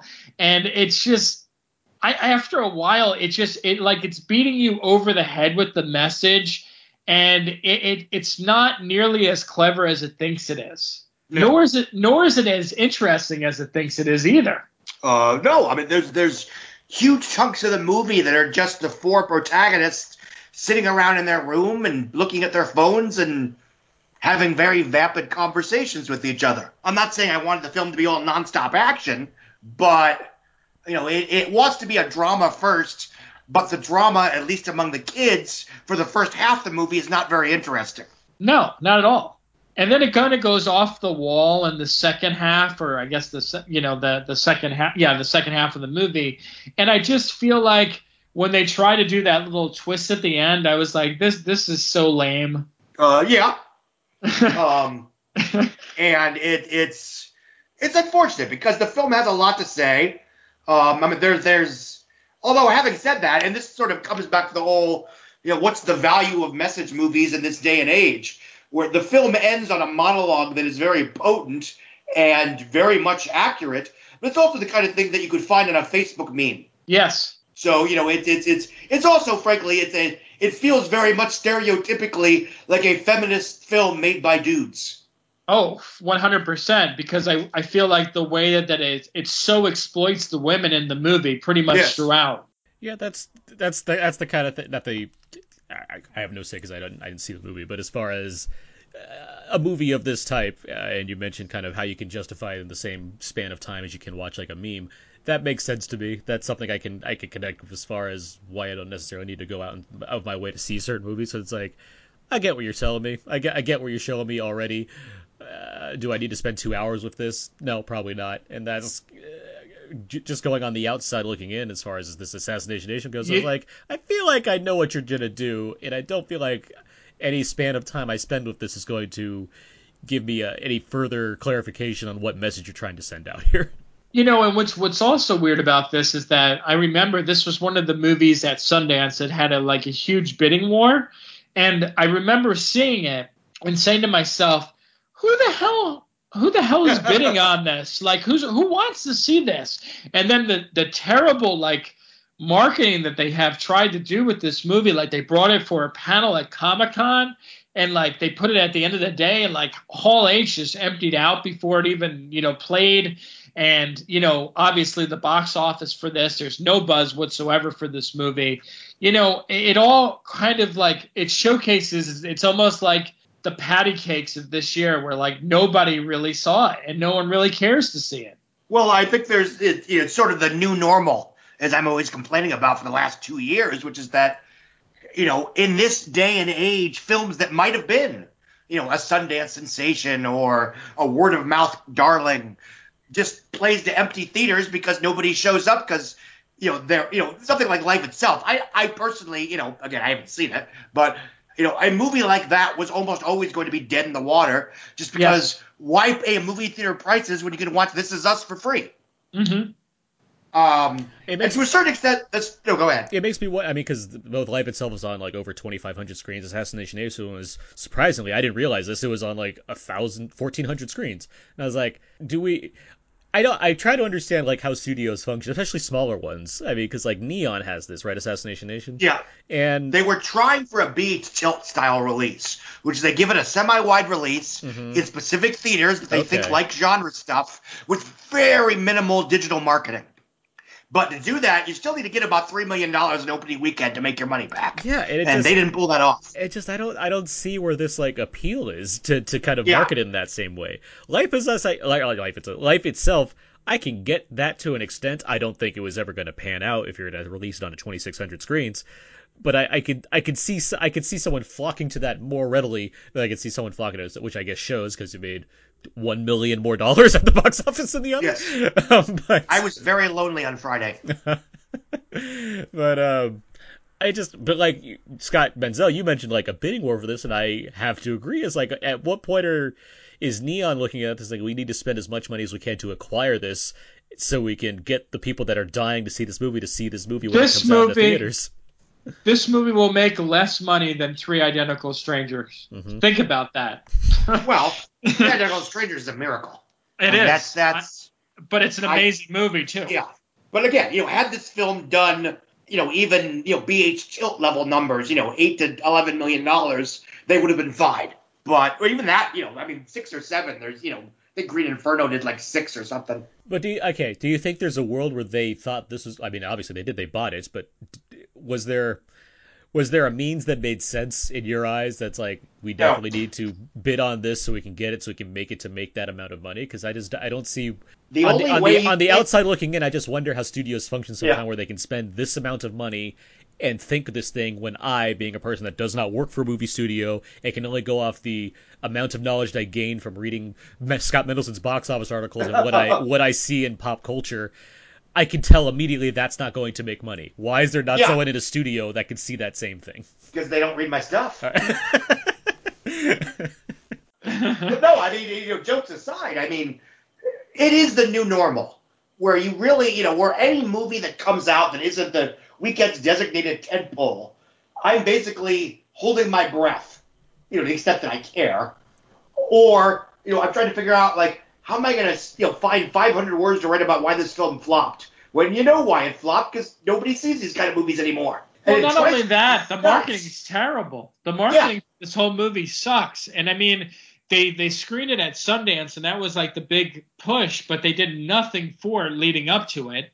And I mean, they, that that wrong. The, the only marketing that I, I, I, I just spoke about with Comic Con, what a bad marketing decision that was. And like, it didn't fit there. There was no talk about it. it it's it's like there was no surprise to me that this was dead in the water, but also they should have known out of Sundance with how the buzz for this like is was BS because I saw this movie with a bunch of people, and people were really mixed on this movie. Yeah. Yeah, I think critics were like, "Oh, it's so great and out there," but like most of the people who came out of the theaters were kind of like, "That was not good." Yeah. And Well, you say they- critics. I mean, it has a 65%, which shows mixed. Like that's what I Baffles mean. me, but okay. Right, exactly. But that's always what you know. This, I'm sure you know this. Mendelson knows this for sure. Is that outside of film festivals, most of the time there's almost like this padding that comes out for most films. Like Venice Film Festival last year, remember downsizing was like really strong, and then it went on to a couple other film festivals, and then it started going down and down and down. Oh yeah, there's Yeah. All, there's there tends to be a, a festival bump as far as enthusiasm because you know the the filmmakers and stars Oh, are there and whatnot. There's there, there- there's there's there's an inherent thought of I can support this more because I'm in this kind of tizzy where I can appreciate everything that's coming out of this. For the for a lot of it, there's some that just Oh, don't get that. What's there's a lot of it that just don't get that whatsoever. But there's also ones that carry that through. I mean, say, you you talk about downsizing, you can say the same thing about Shape of Water or Three Billboards to the opposite degree, where it just Yes. went up and up from there for those films Yeah. as far as the kind of acclaim. The Three Billboards seems there there was a little bit of backfire there. Um, even though you know it is an Oscar-winning film, that's uh, quite good. But Shape of Water, I mean, that's like it, things didn't stop from there. Like I, I get, No. I get what you're saying. I mean, it, it, it seems like it can go either way. I guess is what Well, it's like, well, if you want to make an, an uh, here's another argument. Like, even though critics love Call Me by Your Name, no one saw that fucking movie. I'm sorry, no one saw that damn movie. Well, and nobody was ever going to. And that's No, what drove no. me nuts. The people, oh, you know, the film was badly marketed. So Yeah, many classics. no. Really? Is there some one's world where that movie see does fifty million dollars? Yeah, no. No, Maybe if it comes out in you know 1978, it's the only movie playing for a month, and then you adjust it for inflation in 2018 dollars, then yeah, okay, that magically comes out to 50 million dollars. I right, mean, it's right. it's pretty fast paced. It has a lot of explosions. I don't know why it didn't. do It really does. yeah. Um, and that's That what you know, four it, each. It drives me nuts to people. And yeah, part of this is me being grouchy because some of these people are my competition, yada yada yada. But like people that should know better, like on, on what earth did you expect Silence to be a hit? Yeah, I know. And I like Silence. Most of us like Silence to a certain extent. But it's like it's like the least commercial movie ever. hmm Or like you know Logan Lucky. You know Steven Soderbergh is gonna re- revolutionize distribution. No, he's not because no one's gonna see that movie Right, right. or you know Bad Samaritan, which I enjoyed by the way. You know they, they were you know, the company was doing interviews. We're going to revolutionize distribution by having the fans help us. No, you're not, because no one's going to see that movie. Right, right. That's that's produced And by it's- uh, Legion M, um, who produced Yeah. who produced Mandy, which also came out, which is a uh, a f- a fan funded production company, which is interesting. At least they went VOD on that, Uh huh. which frankly was the right call. yep. Um, Oh yeah, I could I could imagine the the articles that scream about Mandy, where it's like it's a two hour movie where half of it it's like it's like this mood piece. No one's gonna see Yeah. that. uh, my wife still pissed at me over that one because I, I thought it was going to be a more conventional grindhouse Nicolas Cage film. I could have told It you was it wasn't. not. Well, I, I yeah. Spe- Speaking of which, that was also at Sundance this year, and they did the right thing with that one, which is the same format it should have went for Assassination Nation, Yes. right? The VOD. or do you know some theaters with VOD, and if people show up to theaters, and you expand. Yeah, that's what Which is did do. It has it has a very Yeah. limited release with a lot Yeah. at the VOD at the same time, um, which Um, like more movies should do. We'll talk we'll talk about that Yeah. in a bit because I want to keep going through some of these newer releases. Yes. Um, I feel like we've covered a lot with Assassination Nation and, the, and the general status of movie studios that are on a smaller scale that need to think rethink some of their hiring practices. STX needs to wake up. STX needs to wake up. Uh, they need to make better movies. yes, they sure do. When they make better films, they make money. Well, speaking of studios that do work really well for me, uh, I saw the Sisters Brothers um, this past week. Did it? Did Scott? I think you did. You see the Sisters Brothers? I have not. Sorry, Scott, I Men- Scott Menzel. Did you see Sisters Uh, Brothers? I, I did. I have a much different opinion than you do, though. Okay, because I really like this movie. Fight, fight, fight, fight. This movie. so I'll, I'll talk for. I haven't talked in a bit as far as movies go. Um, John C. Reilly, Joaquin Phoenix, Jake Gyllenhaal, and Riz Ahmed star in this film. It is a. it's set in Western times, although I wouldn't call it a traditional Western by any means. It's more of an offbeat Western in the same ilk as something like Slow West, which I was a big fan of with Michael Fassbender. Or even like the Coen's True Grit, which has a lot of Western things going on, but also has very much a feel of a Coen Brothers movie. Um, this uh, it's a film from Jacques Audiard, who did uh, Rust and Bone and A Prophet, movies I really like. Um, this joins right in there for me. I, I think it's a very strong film. I, I really like uh, John C. Reilly here. I like all the actors here. I, I like the Nightcrawler reunion we have with Jake Gyllenhaal and Riz Ahmed. I think Joaquin Phoenix is always very good in things. But John C. Reilly, he's ostensibly the lead of this film, which I have not been able to see in a while, probably since Walk Hard, if I'm thinking clear enough. Um, and I think he's absolutely terrific. Uh, the p- basic plot surrounds these two brothers, John C. Reilly and Joaquin Phoenix, who are their last name is Sisters. They're the Sisters brothers. Um, they are assassins. They are trying to find the Riz Ahmed character, and it's a it's basically it's kind of laid back in its pacing as far as they're going through the means of traveling, stopping places, dealing with people, traveling again, finding things, doing what they need to do.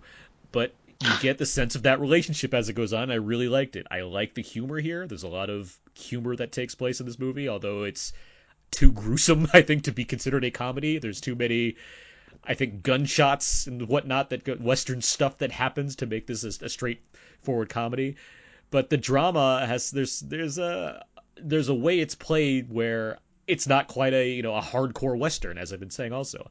I I like this tone. I like what it's going for. I like this movie a lot. I like the visuals a lot. I think the cinematography is pretty spectacular, and I think Desplat has another great score in his hands. I, I just liked everything about this. Movie. I liked it, uh, the way it came together. But Scott, you disagree with me. What, what did you not like about this movie? I think you should bring a pillow to go see this movie. Okay. Because because the guy next to me when I was at watching it, Tiv fell asleep on on me. Um, yeah, I I just everything you said I kind of like disagree with, mm-hmm. which is great that we can talk about this. But um, I just I, I, I found it dull. I found it very lifeless. Um, I felt like it was tedious and uh, just kept going and kept going and kept going. Um, outside of John C. Reilly, I thought everyone from Jake to Joaquin to Riz was this was a very like average kind of like basic performance. I felt you know, the... like Jake Gyllenhaal putting on his accents and like acting like a this no. this, this ego-driven guy. That's like no, no, no. Actually, I would actually argue that he was the worst part of the movie. Um, and I and I just I, I felt like for a western setting, like it it was supposed to take place in Oregon and in the eight I think it was like 1851. It looks like it like everyone was playing dress up and was just uh, hanging out in Colorado right now and just uh, filming something. Yeah, and and the score was totally not fitting of the time period, and it was kind of distracting. Uh, so yeah, I'm I'm it's it's odd. You and I, I mean, I know you and I tend to either really agree or really disagree. It's very interesting with us usually. Um, but this is one where I, I, we we really disagree. I don't know how you see lifeless in this thing. I just I liked so much of like what it was. I like this kind. Of, it has it does have like I could when you say tedious, I can understand that to a point. As far as there is a lot of these char- it's less about these characters getting to their goal and more about what happens on the way. And given the pacing of this film and the relationships between Reilly and Phoenix and Gyllenhaal and Ahmed, I can see that as you know it has a lot of slack to it. But I was just into it. I was just into these guys doing the things that they're doing. I would say more so Reilly and Phoenix. I mean, I don't think this is a perfect movie. I do think the Gyllenhaal Ahmed stuff it can be there's a lot of it, and not all of it's as interesting as I think the relationship between the sisters brothers. Um, but I do I do like what I was seeing. I I, I do like the I, I like I like the anachronistic tone it kind of has, especially even in the dialogue. Like yeah, the score I think it's purposely off-putting because yes, it is it is different than I guess what you'd expect in an average classic western or even a spaghetti western. Um, but even in the dialogue, I, it's very purpose. It's I wouldn't necessarily say it's modern, but I mean, it's not trying to evoke the, the time of the California Gold Rush either. I mean, it, it's it very it, the the way Phoenix and Reilly speak to each other. It, it wouldn't be unfounded in a film from the 70s or now or you know the 20s like it could go anywhere. And I, I kind of appreciated that. I appreciate that it's it's stylistic in its own way. I, I liked I liked what it was going for. It was weird because um, I felt like when watching Joaquin Phoenix in this movie, mm-hmm. like it almost reminded me of him playing himself in a cowboy outfit. Um, it just it just was so bland. Um, and and you talk about like just stuff taking a while to get, like get to where it's going, taking its time. It's just like everything that happened like took 15 minutes too long. If this again, I feel like if this movie was about like 90 minutes instead of like two hours, I might have enjoyed a little bit more and might have been more forgiving on some of the aspects of it. But I, I would even say that the jokes, and it's funny because we, we, we were just talking about film festival audiences, is that I saw this in a huge theater with about, it wasn't like the actual premiere, but like, uh, like a press screening with about like 800 people. It was like in one of the hugest screens they had. Mm-hmm. And I mean, when the jokes happened, I would say about five to six people like chuckled at it, where like the rest of the theater was just kind of like blank stares and kind of like whatever. And I don't know if you guys ever do this when you're watching a movie, whether it's press screenings or if you guys do festivals or not. I always look at look around in in theaters. And I mean, there were not only was the guy next to me sleeping, but there were multiple people freaking sleeping in this movie, and there was a lot of people kind of going out, a lot of bathroom breaks, and I, I think that really says something about the movie uh, and how it how. It, it, I doubt this movie will find an audience. I guess that's what I should say. It's another one of those movies where I feel like it's made very specifically for like uh, a a hardcore film film lover or like an art house lover, I don't see this movie having any sort of mainstream appeal whatsoever. I can agree with that, but I'm also I'm not judging it on how far it's going to go with an audience. I'm just judging it on did I like this movie, and I did, and I and it it makes yeah. it makes sense to me that it's coming from Annapurna Pictures, which is a studio that doesn't tend to go super big with their releases. Uh, Detroit notwithstanding, even sorry to bother you, got a, eventually a wide release, but it's still platformed this will you know this will stack up into more theaters, but it's not going to go to you know 2,000 screens in the same way that uh, Assassination Nation or Life itself was like, yeah, let's go big the first time and just see what happens. Like there's a, I think there's a responsibility on hand of the studio as far as the potential it knows it can seek with something like this. Yeah, I would agree with that. I just I just don't. I don't know. I guess I would, say the. I would also say the comedy's not going for giant laughs. I wouldn't expect. Like, no, no, no, no, no, no. I just, I just, I don't know. I just, it was the whole thing just felt off to me from like beginning to end. Like there was a couple moments where I kind of like pepped up and I was kind of like into it, but it, those were just so few and far between that I just kept waiting and waiting and waiting for something to happen. I was just, I, I for be, lack of better word, I was just very bored with this movie. All right, well, I had a good time let's uh let, us keep moving. Uh, we got one more big release, and I think Scott at this time, Menzel, you're the only one that's seen this movie. It's uh Michael Moore's latest Fahrenheit 11.9, the much anticipated sequel to Fahrenheit 9/11. Uh, yeah, I don't know if it's the uh, highly anticipated sequel, considering uh, three million dollars at the box office isn't exactly uh, what Michael Moore was hoping for, I'm sure. Men- Mendelson, um, real quick, Mendelson, what did what did 9/11? What does Fahrenheit 9/11 make in its opening weekend back in 2004? 23 million dollars on 869 screens. Which I have to assume is a record for documentary. It's a record it for documentary, and it's still a record for an opening under a thousand screens. Oh well, there you go. Yeah, and I mean, look at Rocky Three. But I think, well, I also think what's funny about this is that you know, Michael Moore over the last what, at least 10 years since probably Fahrenheit 9/11 came out. You know, after that movie came out, I think Moore and, and Mendelson, you know, I appreciate when you you're very honest about this, where Moore preaches to the same choir over and over and over again. You know, it, he has a, he has his own built-in audience, and uh, we've seen so many movies from him over the years, and he's never had that no, that huge of a hit since that movie.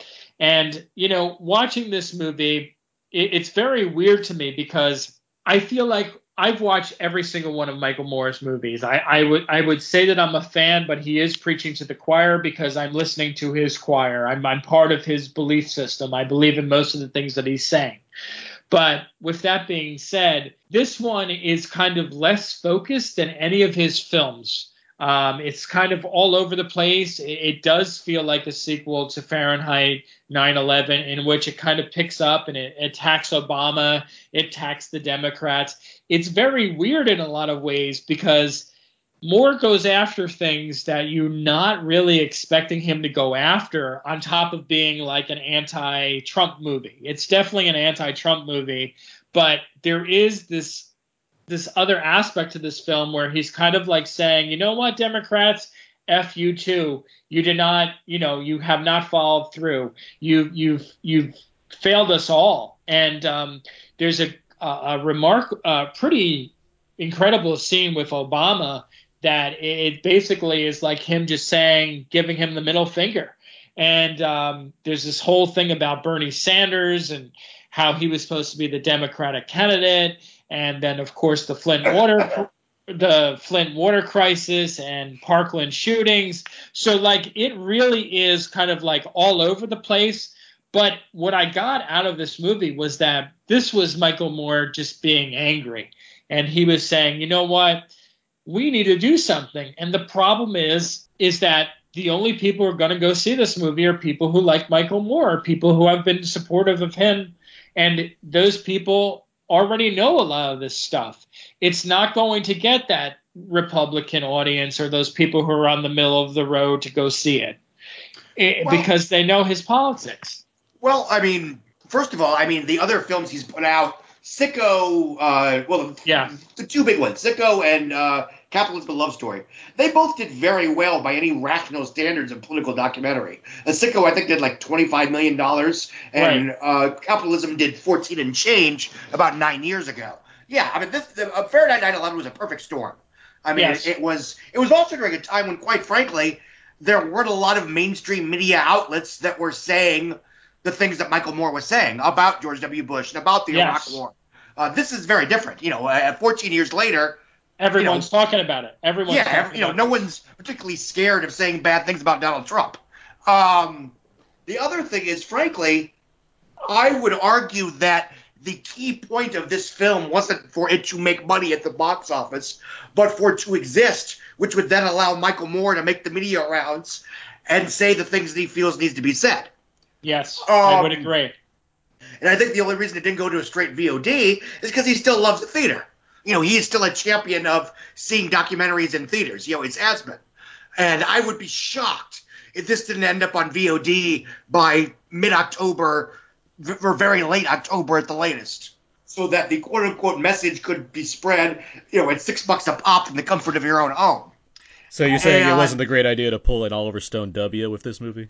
No, but again, I, I don't think they were. I mean, I can't speak to the distributor, but I think Michael Moore and those around him, you know, again, this wasn't going to be a huge hit. This isn't 2004. This isn't a documentary that got tossed, you know, it was too hot for Disney to handle. Ooh. So now, you yeah. know, Lionsgate's going to sweep into the rescue, like they did with Dogma, ironically. But I do think the reason they went wide was, you know, in the hopes that it would get that message out to a few unconverted folks. Because you go platform, you spend most of your time in New York, LA, and Boston. I don't think they need to be, you know, they need to do to, you know, hopefully they're all registered to vote. We'll see. Now, having said that, I have not seen it, mostly because I was busy on Friday, and frankly, I would pay double, if not triple, the ticket price to see a cut of this version where I didn't listen have to listen to you know who blah blah on for eternity. Yeah, um, yeah, no. That that's why I didn't see an inconvenient sequel because you know I, I you know I get enough of him you know in these snippets here and there on the Daily Show. Mm-hmm. I'm not, you know, it's it's it's. But you know, again, I that the movie was never going to be a blockbuster. It was made because he could afford to make it. He's still a very rich guy, and uh, you know, the sad thing is that you know this follows two of his most openly optimistic documentaries. Oh, I know. You know I Where know. to Invade and Trumpland. I liked Where to Where, Invade you know, next especially Where lot, to Invade. I thought that was a. You know, he almost has hope because you know I remember at the end of Capitalism, which has its issues. I'm not a huge fan of it, but he basically says, you know, I can't do this anymore. And then yeah. he went away for a while. Yeah, you know, and then, you know, and, but of course, you know, things didn't go our way.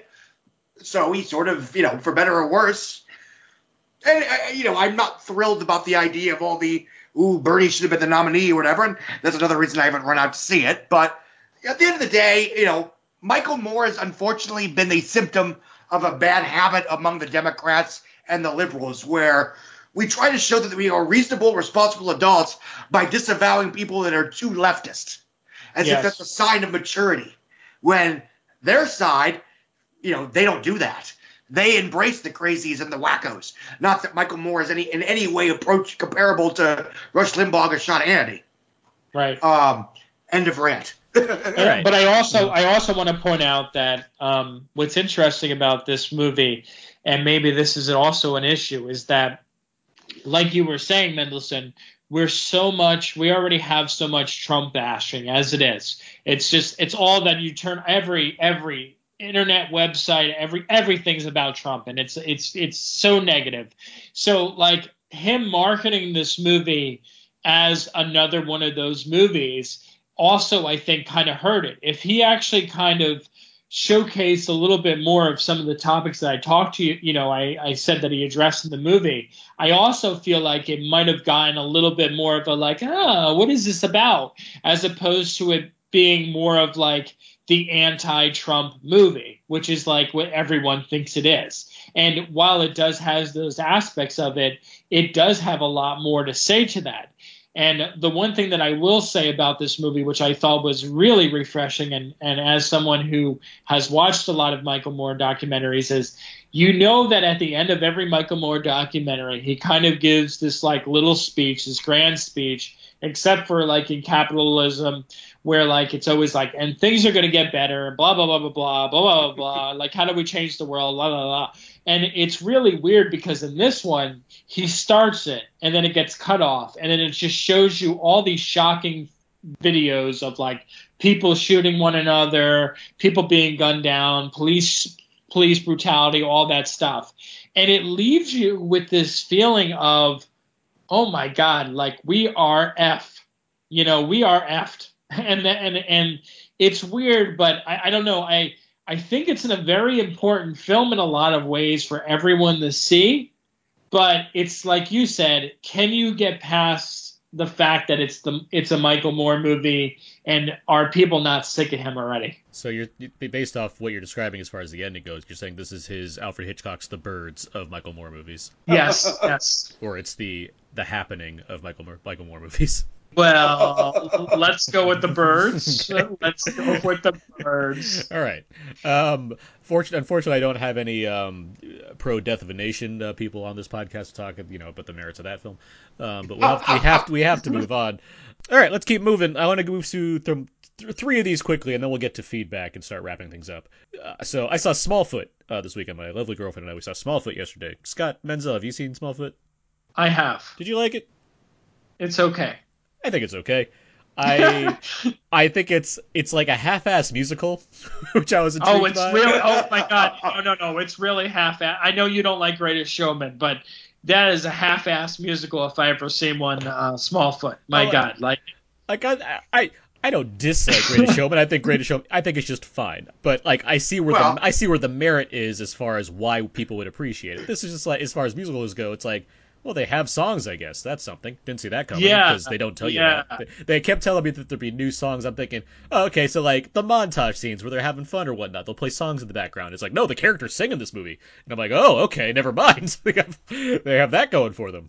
Good, good on them, I it's guess. it's also the my issue with this movie is that I feel like it's too on the nose with some of the uh, commentary, and I, I- feel like it's a little too preachy. You know that didn't bug me because I liked what it was preaching because it's essentially saying stay woke like that's the message Yes. of the movie and I was like well I haven't seen a movie do that before like that's I've seen it do it to some extent as far as one person challenges the system established and things change for the better but this movie is like it's literally tackling a belief system that the these group of yetis have and I'm like well, that's kind of neat. He's like, he's cha- they're they're not just challenging like the rigid rules of law. They're challenging the belief structure of their society, and in a way that's not like, I don't know, bashing the concept of having belief systems, which I think can be very tricky territory to walk. So when you're doing that in a kids film, I'm like, I can appreciate how it's going about this. I think the you know as a movie itself, it's fine, like you're saying, but I got more out of it than something like I don't know, Boss Baby, which I did not like because well, it's try it's it has more than just its simple gimmick going on, which I appreciated. Um, but yeah, that's Smallfoot. It comes out next week. It's fine. I think that's that's our takeaway. yeah. Um, How man- is it? It's fine. Wait till video or wait till Netflix. Uh, let's talk a bit about Mandy. Um, this is the Panos Cosmatos film starring Nicolas Cage, Andrea Riseborough, and uh, Linus Roache, aka Thomas Wayne, who watched The Batman Begins last week. And I'm like, oh wow, okay. Uh, uh, so I've seen Mandy. Mendelson, you've seen Mandy. Menzel, did I you, have. Did you see Mandy? I did not actually. Okay, so let's start with Mendelson. What do you think? Did you like Mandy? I thought it was fine. Um, I mean, it's a tone pope. It's it's basically a hallucinogenic fever dream. It wasn't quite as conventional a, a grindhouse revenge picture as I was expecting.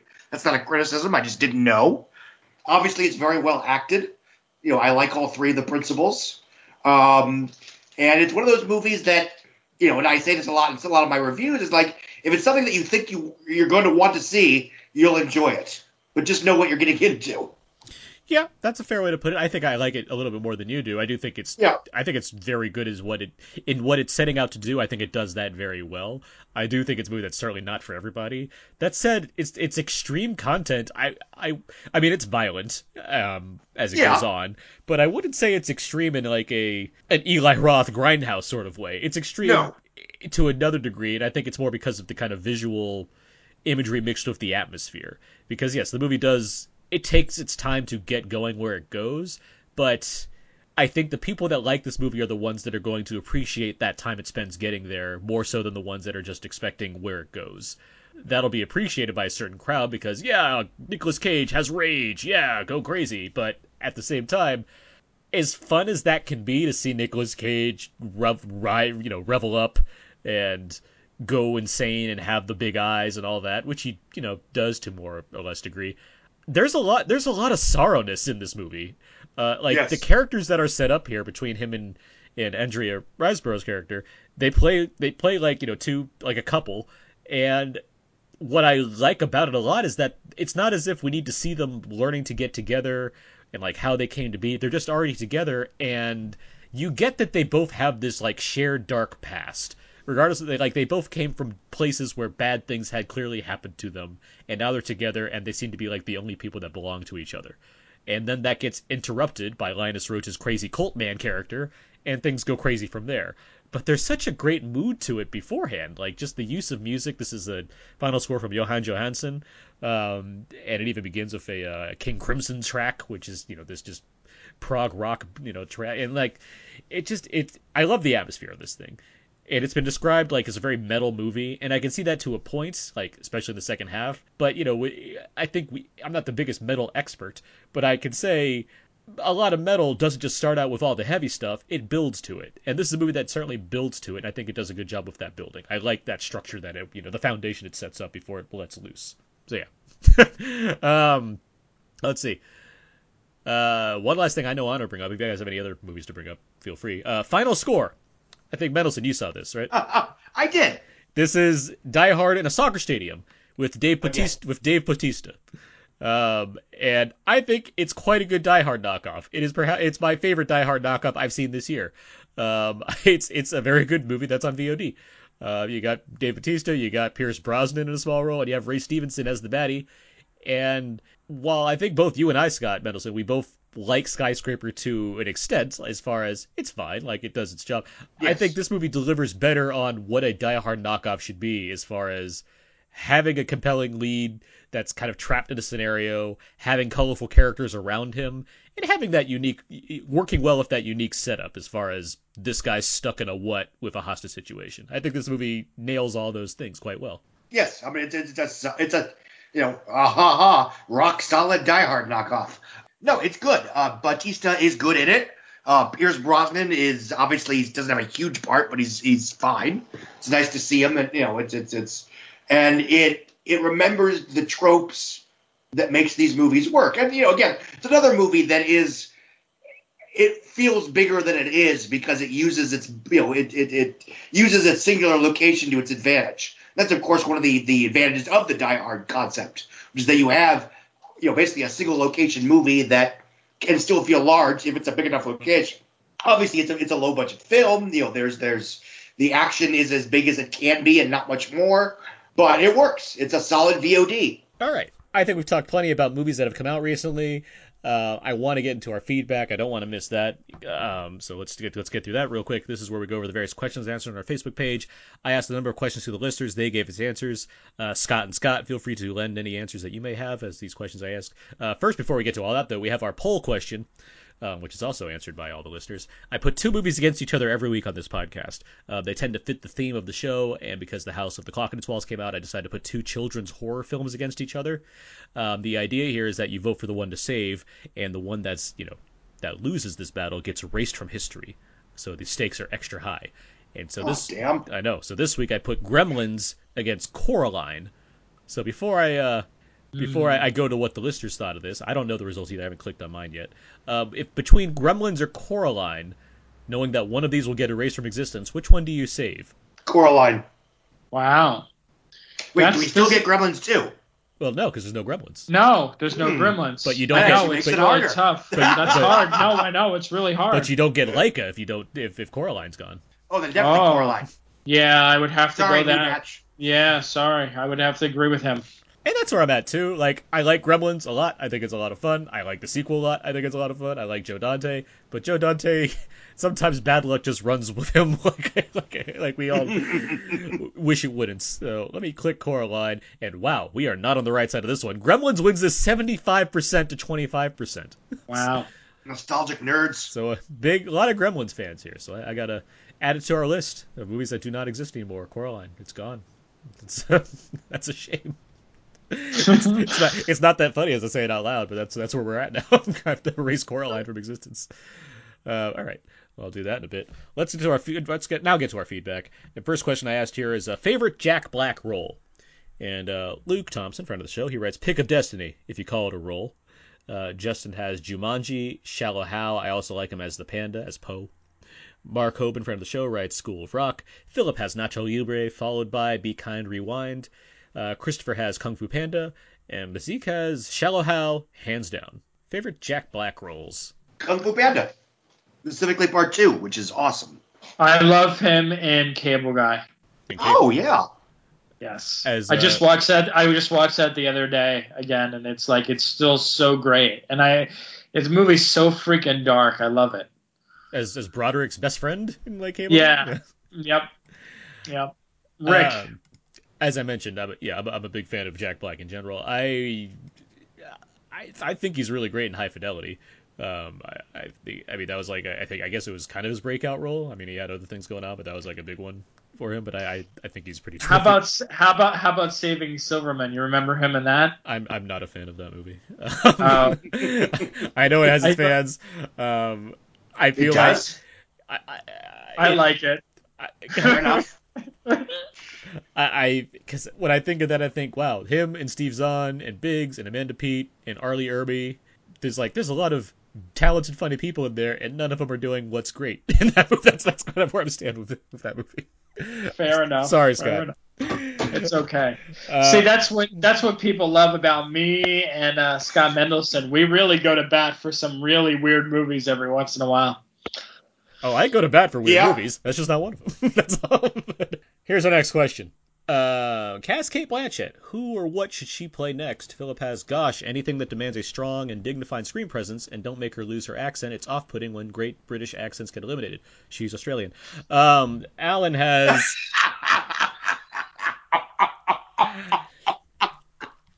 Alan, Uh, Alan writes uh, Doctor Manhattan, and uh, Justin writes, I love her in evil roles. Anything she wants to do. I would like to see her as a villain in Fast and the Furious. Oh, yeah. Good answer. I mean, I you know I go to bat as we know on this podcast. I go to bat for Judi Dench uh, as far as the next, next Fast and Furious villain goes. Wouldn't mind. All right, next question we have here: favorite kid-friendly horror films. Tyler writes Gremlins. Steven writes Tremors. Philip writes Signs, maybe stretching the kid-friendliness, but it works great for family viewing. Alan has Hocus Pocus. Ju- Justin has a Little Shop of Horrors. Also, I'd say The Frighteners. Both my boys love it. Uh, David has wouldn't say this is a favorite, but scary. Uh, Watcher in the Woods. And uh, Scott, you wrote uh, Matt Mendelson. You wrote Lady in White. Yeah, that's a favorite of mine from the old days. Which one's Lady in White? Uh, Lukas Haas, uh, 1988. It's about Oh. a young boy that gets locked in a school overnight and stumbles upon a ghost of a murdered young girl. It takes place in the 1950s, I think, uh, 50s or 60s. Uh, set, you know, early, long ago enough that you know Jim Crow era raises some favors in the plot, figures in the plot. 1960s. I see. Yeah, um, and it's freaking terrific. I've always been a fan. Lukas Haas in the eight. So this is witness days for Lukas Haas Yep. before he like sprung up six more feet. Like he was really tiny. now he's really tall. Uh, yes. Any other kid-friendly favorites? For me, oh, you can't guess which one mine is. You really can? I've, I've, I've been talking about a lot of things. My mind's not in quite settled Night, right now. Nightmare Before Christmas. Oh, is it Nightmare Before Christmas? Yeah, okay, that makes sense. I've seen you wearing that shirt a lot. oh yeah, you have not been to my house. That's right. Mendelson has. Yes. By the way, did somebody say the Frighteners? yeah. yeah, that's not R-rated R-rated that has a mass Yes, shooting in it. Yes. I mean, I I, I I'm not judging. I just think it's, it's funny. great for kids. he mentioned Yeah. he mentioned both his boys love it, and I would say, I mean, I saw the That's fair. Whatever. Frighteners is what 96. I saw that Yeah. at that age. I that's I'm not that old in 96, guys. Like I'm not, and I I really loved the Frighteners when I saw it. I can, and I remember like it's only R because they added an extra scene because it got a PG-13 in it, or like it got a very, it got an R Well, no, to. the opposite. They wanted a PG. They wanted the PG-13. They They got, got the an R. R anyway. I Yeah. I think I, I see why they would want the PG-13 because I don't think it's uh, like there's no swearing really, and Yeah. the the mass shooting scene you're saying it's not that violent, and then they yeah then they went out of their way and added an extra violent scene because they already had the R, so they said fuck it, why not? Uh, That's fair. That's but Oh, like yeah, I'm not. but I- I'm not judging. I just took me as like I, what? I hear you. I just I think in tone I can understand why that'd be Yeah. appropriate for a certain group. Yeah, I wouldn't say yes. I would say like you know as a four year old you should watch that right after you watch Nightmare Before Christmas. I'd say before. um, but, um, but uh, yeah, yeah, I, I see what you're saying. And yeah, Nightmare for, for me, opposed to Scott who, uh, Mendelson, who apparently nods off during a great movie. I, I like Nightmare Before Christmas a lot. I, I, I, there, that's a musical. I'll tell you that much right there. yes, it is. That is a musical. Next So I do love the songs. Okay, fair enough. Next question: What horror villain would you be most terrified of running away from? Uh, Richard has my ex-wife. Uh, Justin has Alien or The Thing, and Philip has The Pale Man. I know my answer. It is the Leatherface from Texas Chainsaw Massacre because he sprints, guys. He's sprinting. it's not just people walking at you very fast from across the street. He's sprinting at you with a chainsaw. That's terrifying. I'm running the other direction. I would say, just by default, someone like Freddy Krueger, because because you're in a dream world, the normal rules of logic and physics do not apply. Mhm. Ergo, merely running to the left at the right moment isn't necessarily going to save you. I would say Leprechaun just because I would be so amused by him. And like I probably would want to listen to him talk, and he's probably gonna kill me. Okay. Uh, last question we have here. When did you see your first horror movie and what was it? Philip has Friday the 13th, the original. I was eight and duly traumatized. I'm all better now, though. Matt has The Exorcist at a young age. Still won't watch that flick. Don't judge me. Chris writes The Thing when I was 11. So scared I slept in my parents' bed for a week. Oh, my dad also took me to see The Swarm when I was about eight. Didn't go down too well either. Justin has Poltergeist when it came out. I still hate trees. And Cynthia has Evil Dead. I was 11 or 12 years old. Do you recall the first horror movie you've seen? No, I, I am. It's like a three-way tie between The Birds, Poltergeist, and The Exorcist. I don't know which one came first, but they freaking all terrified me. Uh, let me think. I mean, The Last Starfighter is not a horror film, but it scared me when I was four. I had that with It was actually the second movie I saw in theaters. I had that with Willow. Yeah. Like the monster in Willow is like You were like one. In, you were like one in 1988, No, I didn't see Willow till it was like it was on video. I didn't see it in theaters though. I saw it like when, Fair it was, enough. when I was on video. Uh, I think the first thing I saw though, because I've written, it, I think it's I think it's thriller as far Yeah. like it, not necessarily a full fledged horror film, but like a movie. So you know, and it terrified me. The first full one, hmm, might be like my mom loved the Bad Seed. I think and that might have been the, the first one I saw. Like in Do you re- do you remember Captain EO, the Michael Jackson Oh, yeah. thing that was uh, yeah. that terrified me as a kid? I was The so lady with the the fingernails. I was thrilled when it came back to Disneyland after Michael Jackson passed away in uh, 2010. They like remastered and everything. It's like, oh great, can see Captain EO again. Good news, bad news. Good news, bad news. Oh, bad news. Michael Jackson died. Good Oh. news. Good news. Captain EO again. Yeah. Sorry. Too soon. yeah, it's too soon. All right. Uh, Let's move forward. That was our feedback, feedback, feedback. Let's move on now. Let's start wrapping things up here with a little out now presents out now. These are movies that are out coming out now on Blu-ray or DVD or 4K, and also things that are now streaming on Netflix and Prime. Uh, feel free to give a yay or nay to all the titles I'm about to mention. Uh, first up, Solo: A Star Wars Story. eh. nah. It's it's fine. Um, Uncle Drew. I haven't seen it yet. I haven't seen it yet either. I want to like it if I see it, but Scott, you're giving me a you're giving me an eh. Uh, it's like a it's a light eh. Like it's like okay, eh. It's Uh, on my treadmill list. Okay. yeah. Uh, Mountain. This is a documentary that I saw with my dad. Um, that's narrated by Willem Dafoe. It's a documentary about the, the the beauty of mountains in the world, and I quite enjoyed it. Huh. I thought it was very good. It's a very relaxing movie. It's a good like I could put this on and relax and just sort of like sit down on the couch, listen to the score, and hear the sultry tones of Willem Dafoe as he narrates about mountains. I'm gonna I'm gonna pause yeah. my fi- my my fire what is it my my my fireplace disc Mhm, exactly. and I'm gonna put put, on that one on exactly. Yeah. Yeah, make sure you quote this and submit this to the studio so you can get the Wheel of Entertainment plug on the box about Mountain. You can sit down and relax and watch this on the couch. Aaron Neuwirth, Wheel of Entertainment. uh, next up is Gotti, which uh, from what MoviePass tells me, I should not listen to any critics and only listen to the fans that love Gotti that just signed in droves. Um, that's also on my treadmill list.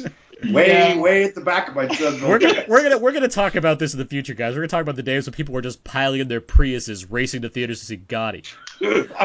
They're like, oh my god, the, that's when the that's when the critical bubble exploded because people just didn't appreciate what they had to say anymore. Al- It although wasn't Batman I- v Superman. It was Gotti. it was Gotti. al- although I have to point out that a friend of mine saw the leak version of this that apparently was not the one that was released into theaters, and apparently that one was good or at What? least halfway decent. Yeah, apparently. Interesting. they cut it up and spliced it. The one that's in theaters or was in theaters for the whole whopping two weeks was like really highly edited. Well, I'm sure Entourage's Kevin Connolly, the director of Gotti, is probably really upset about that. But uh, we'll, we'll see. Yeah, I'm sure he is. Next up, DC's Legends of Tomorrow, season three. Woohoo! It's awesome. I don't watch it, but I, I've heard. I don't watch- You I- should. It's awesome. I, I've I've You don't need to watch the first two seasons. Oh, well, that makes me, you know, gear up to almost not watch the, the rest of it. Um, next up, uh, let's see. Uh, Welcome to the Dollhouse. This is a new special release from uh, from Sony Picture Classics. I think anyone that's uh, eighth grade um, would want to see Welcome to the Dollhouse. I think they'd probably go pretty well with each other. Let's see. Next up, The Day of the Jackal. Not the terrible, terrible Bruce Willis film that also features Jack Black, uh, but the original film, The Day of the Jackal, not just The Jackal. This is a new release from Arrow. Um, it's a really good movie. I am a big fan of this. I had this pre-ordered for a while, so I'm looking forward to watching this again. Um, on Criterion this week, we have Andrei Rublev and Raisin in the Sun, so two comedy classics, obviously, right there. Yeah. Um, I'm joking. Um, from Scream Factory this week, we have the Rec collection. That is the films Rec, Rec 2. Re- oh, what's the third one called? Uh, Wreck It Ralph for breaks yeah, Wreck- the internet. Yeah, Wreck It Ralph and, and, and Ralph Breaks the Internet. The, the, all four Rec films. Uh, they're coming out on Screen Fact. I'm a big fan of the first two Rec films, um, so I'm, I'm happy that these got a new proper release because I don't think they've ever been officially released, um, like a, like a proper Blu-ray release in America. Um, and also, So what you're saying is they get your recommendation? that's right, they do. They get my recommendation for sure. Um, Sorry. the first two do. The third, I Very never, punny. I never got to see the fourth one. Um, uh, the third one takes a big dip, or not a big dip, but it takes a big different direction as far as how this one's work. Uh, let's see, and Exorcist Two: The Heretic, a new Scream Factory release for that one as well. At some point, I need to watch that movie. Yep, that that silence indicates a lot right there. Um, Yes. for the second uh, Yeah. Exorcist movie. Rec 3 Genesis, that's what it is. That's the third rec. That mattered. That mattered to me. I had to correct that. Um, in 4K this week, we have Halloween, the original, American Psycho, Punisher, Punisher Warzone, and the X Men trilogy. The first three X Men films. All of those are now in 4K. Oh wow. I know. Lionsgate got busy. I know. Both Punisher movies. Mm-hmm. Mm-hmm.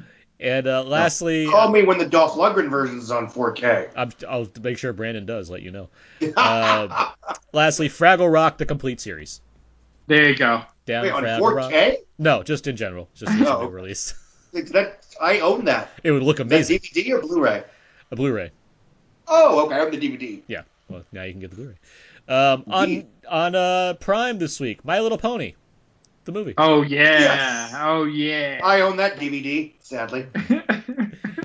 And uh, on Netflix this week, a few things. Uh, Maniac. This is the new limited series of Jonah Hill and Emma Stone from director Cary Fukunaga, who has just been announced to be directing the next Bond film.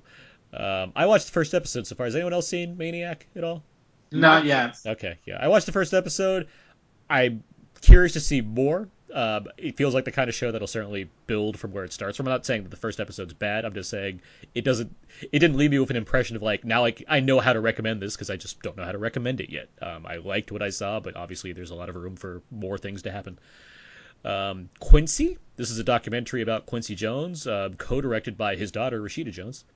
Let's see, The Walking Dead season eight for Walking Dead fans.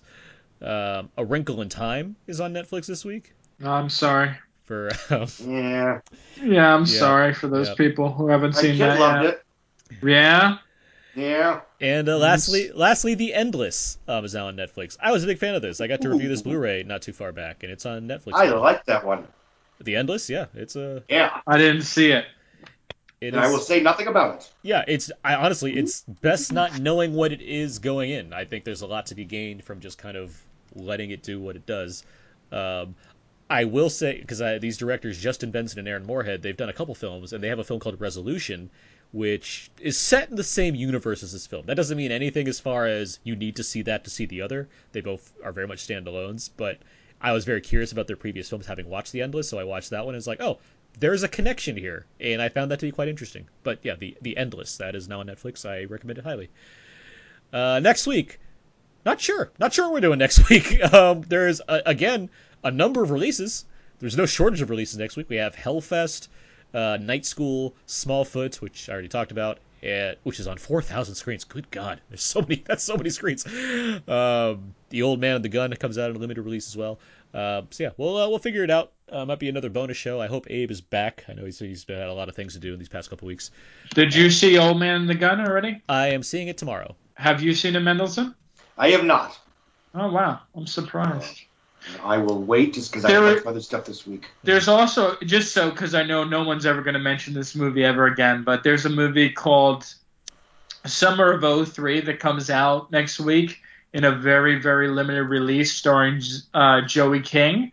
I highly recommend this movie. I thought it was hilarious. Okay. I will check that out. Uh, last thing we do here, what should people go and see now, and what do you plan to see next? Scott Menzel, what should people see in theaters right now? Um, I'm actually going to go with Fahrenheit 11.9. All right. What should people see next? Or what? uh, Sorry, what are you seeing next? My bad. Uh, I am seeing The Oath tomorrow. All right. Scott Mendelson, what should people see in theaters right now? Uh, House with the Clock in its walls. It's delightful. Which people see next? Or what do you? Jesus, you did that twice. You did that I'm seeing I'm tired. uh, Bad Time at the El Royale and The Hate You Give. That's my early stuff. Oh, The I Hate might You be Give. seeing. Hate I You might be seeing so good. On Thursday. All right. Uh, if I can. Yeah. Okay. Um, yeah, I would say uh, searching still out there, still good. Oh, right, right, right. Amazing, amazing. Everyone should see that. House of a Clock in Its Walls. I especially recommend that this week because of the IMAX viewing that has Thriller with it. I was a big fan of the Simple Sim, the, the Sisters Brothers, which is on a couple screens, so go see that too. And yeah, next Simple favor. Simple Favor, Simple favors. great. Favors out there, yeah. Uh, next, I am seeing the Old Man and the Gun, but there's a lot of things this week I'm seeing. So yeah, uh, that's really that's gonna do it, guys. That's gonna do it for this week's episode of Out Now there and Abe. You can find more of my reviews over at my personal blog, thecodeofzeke.com. All my stuff ends up over there, but you can find most of my writing over at We Live Entertainment. You can also find me on Twitter at Aaron's PS4. Scott Mendelson, where can people find more of you online? Uh, Forbes.com. Uh, Google Forbes, Scott Mendelson, and maybe the ticket booth. And that's where I am. Scott Menzel, where can people find more of you online? You oh god, this is this has grown so much since last time. Um, so you can find my written reviews and my interviews at WeLiveEntertainment.com. Uh, I do three different shows each week now. Um, one of which is, of course, the Los Angeles Online Film Critics Society uh, weekly show, which is on the Popcorn Talk Network on Fridays at 11 a.m. I also do Meet the Movie Press, which is on the Popcorn Talk Network on at Fridays at 9 a.m. and then on Sunday at 5 p.m. on Black Hollywood Live, I do a show called Black Tomatoes with Carla Renata, who is also part of the Los Angeles Online Film Critics Society. Okay. yeah, you can find all the other episodes of Out Now Third on iTunes as well as on Audioboom and Spotify. You can find all our past shows pretty much anywhere you can find podcasts. Uh, feel free to email us any thoughts you might have had on anything we talked about today over at outnowpodcast at gmail.com. Follow us over at Facebook and Twitter, facebook.com slash podcast, twitter.com slash underscore podcast. Send plenty of gifts asking that that could that could go concerned with the question of why Abe's not here, specifically gifts that are focused on scary clowns because he loves those over at outnowpodcast at tumblr.com. Again, scary clowns to Abe at outnowpodcast at tumblr.com. That's what I really wanted to get to.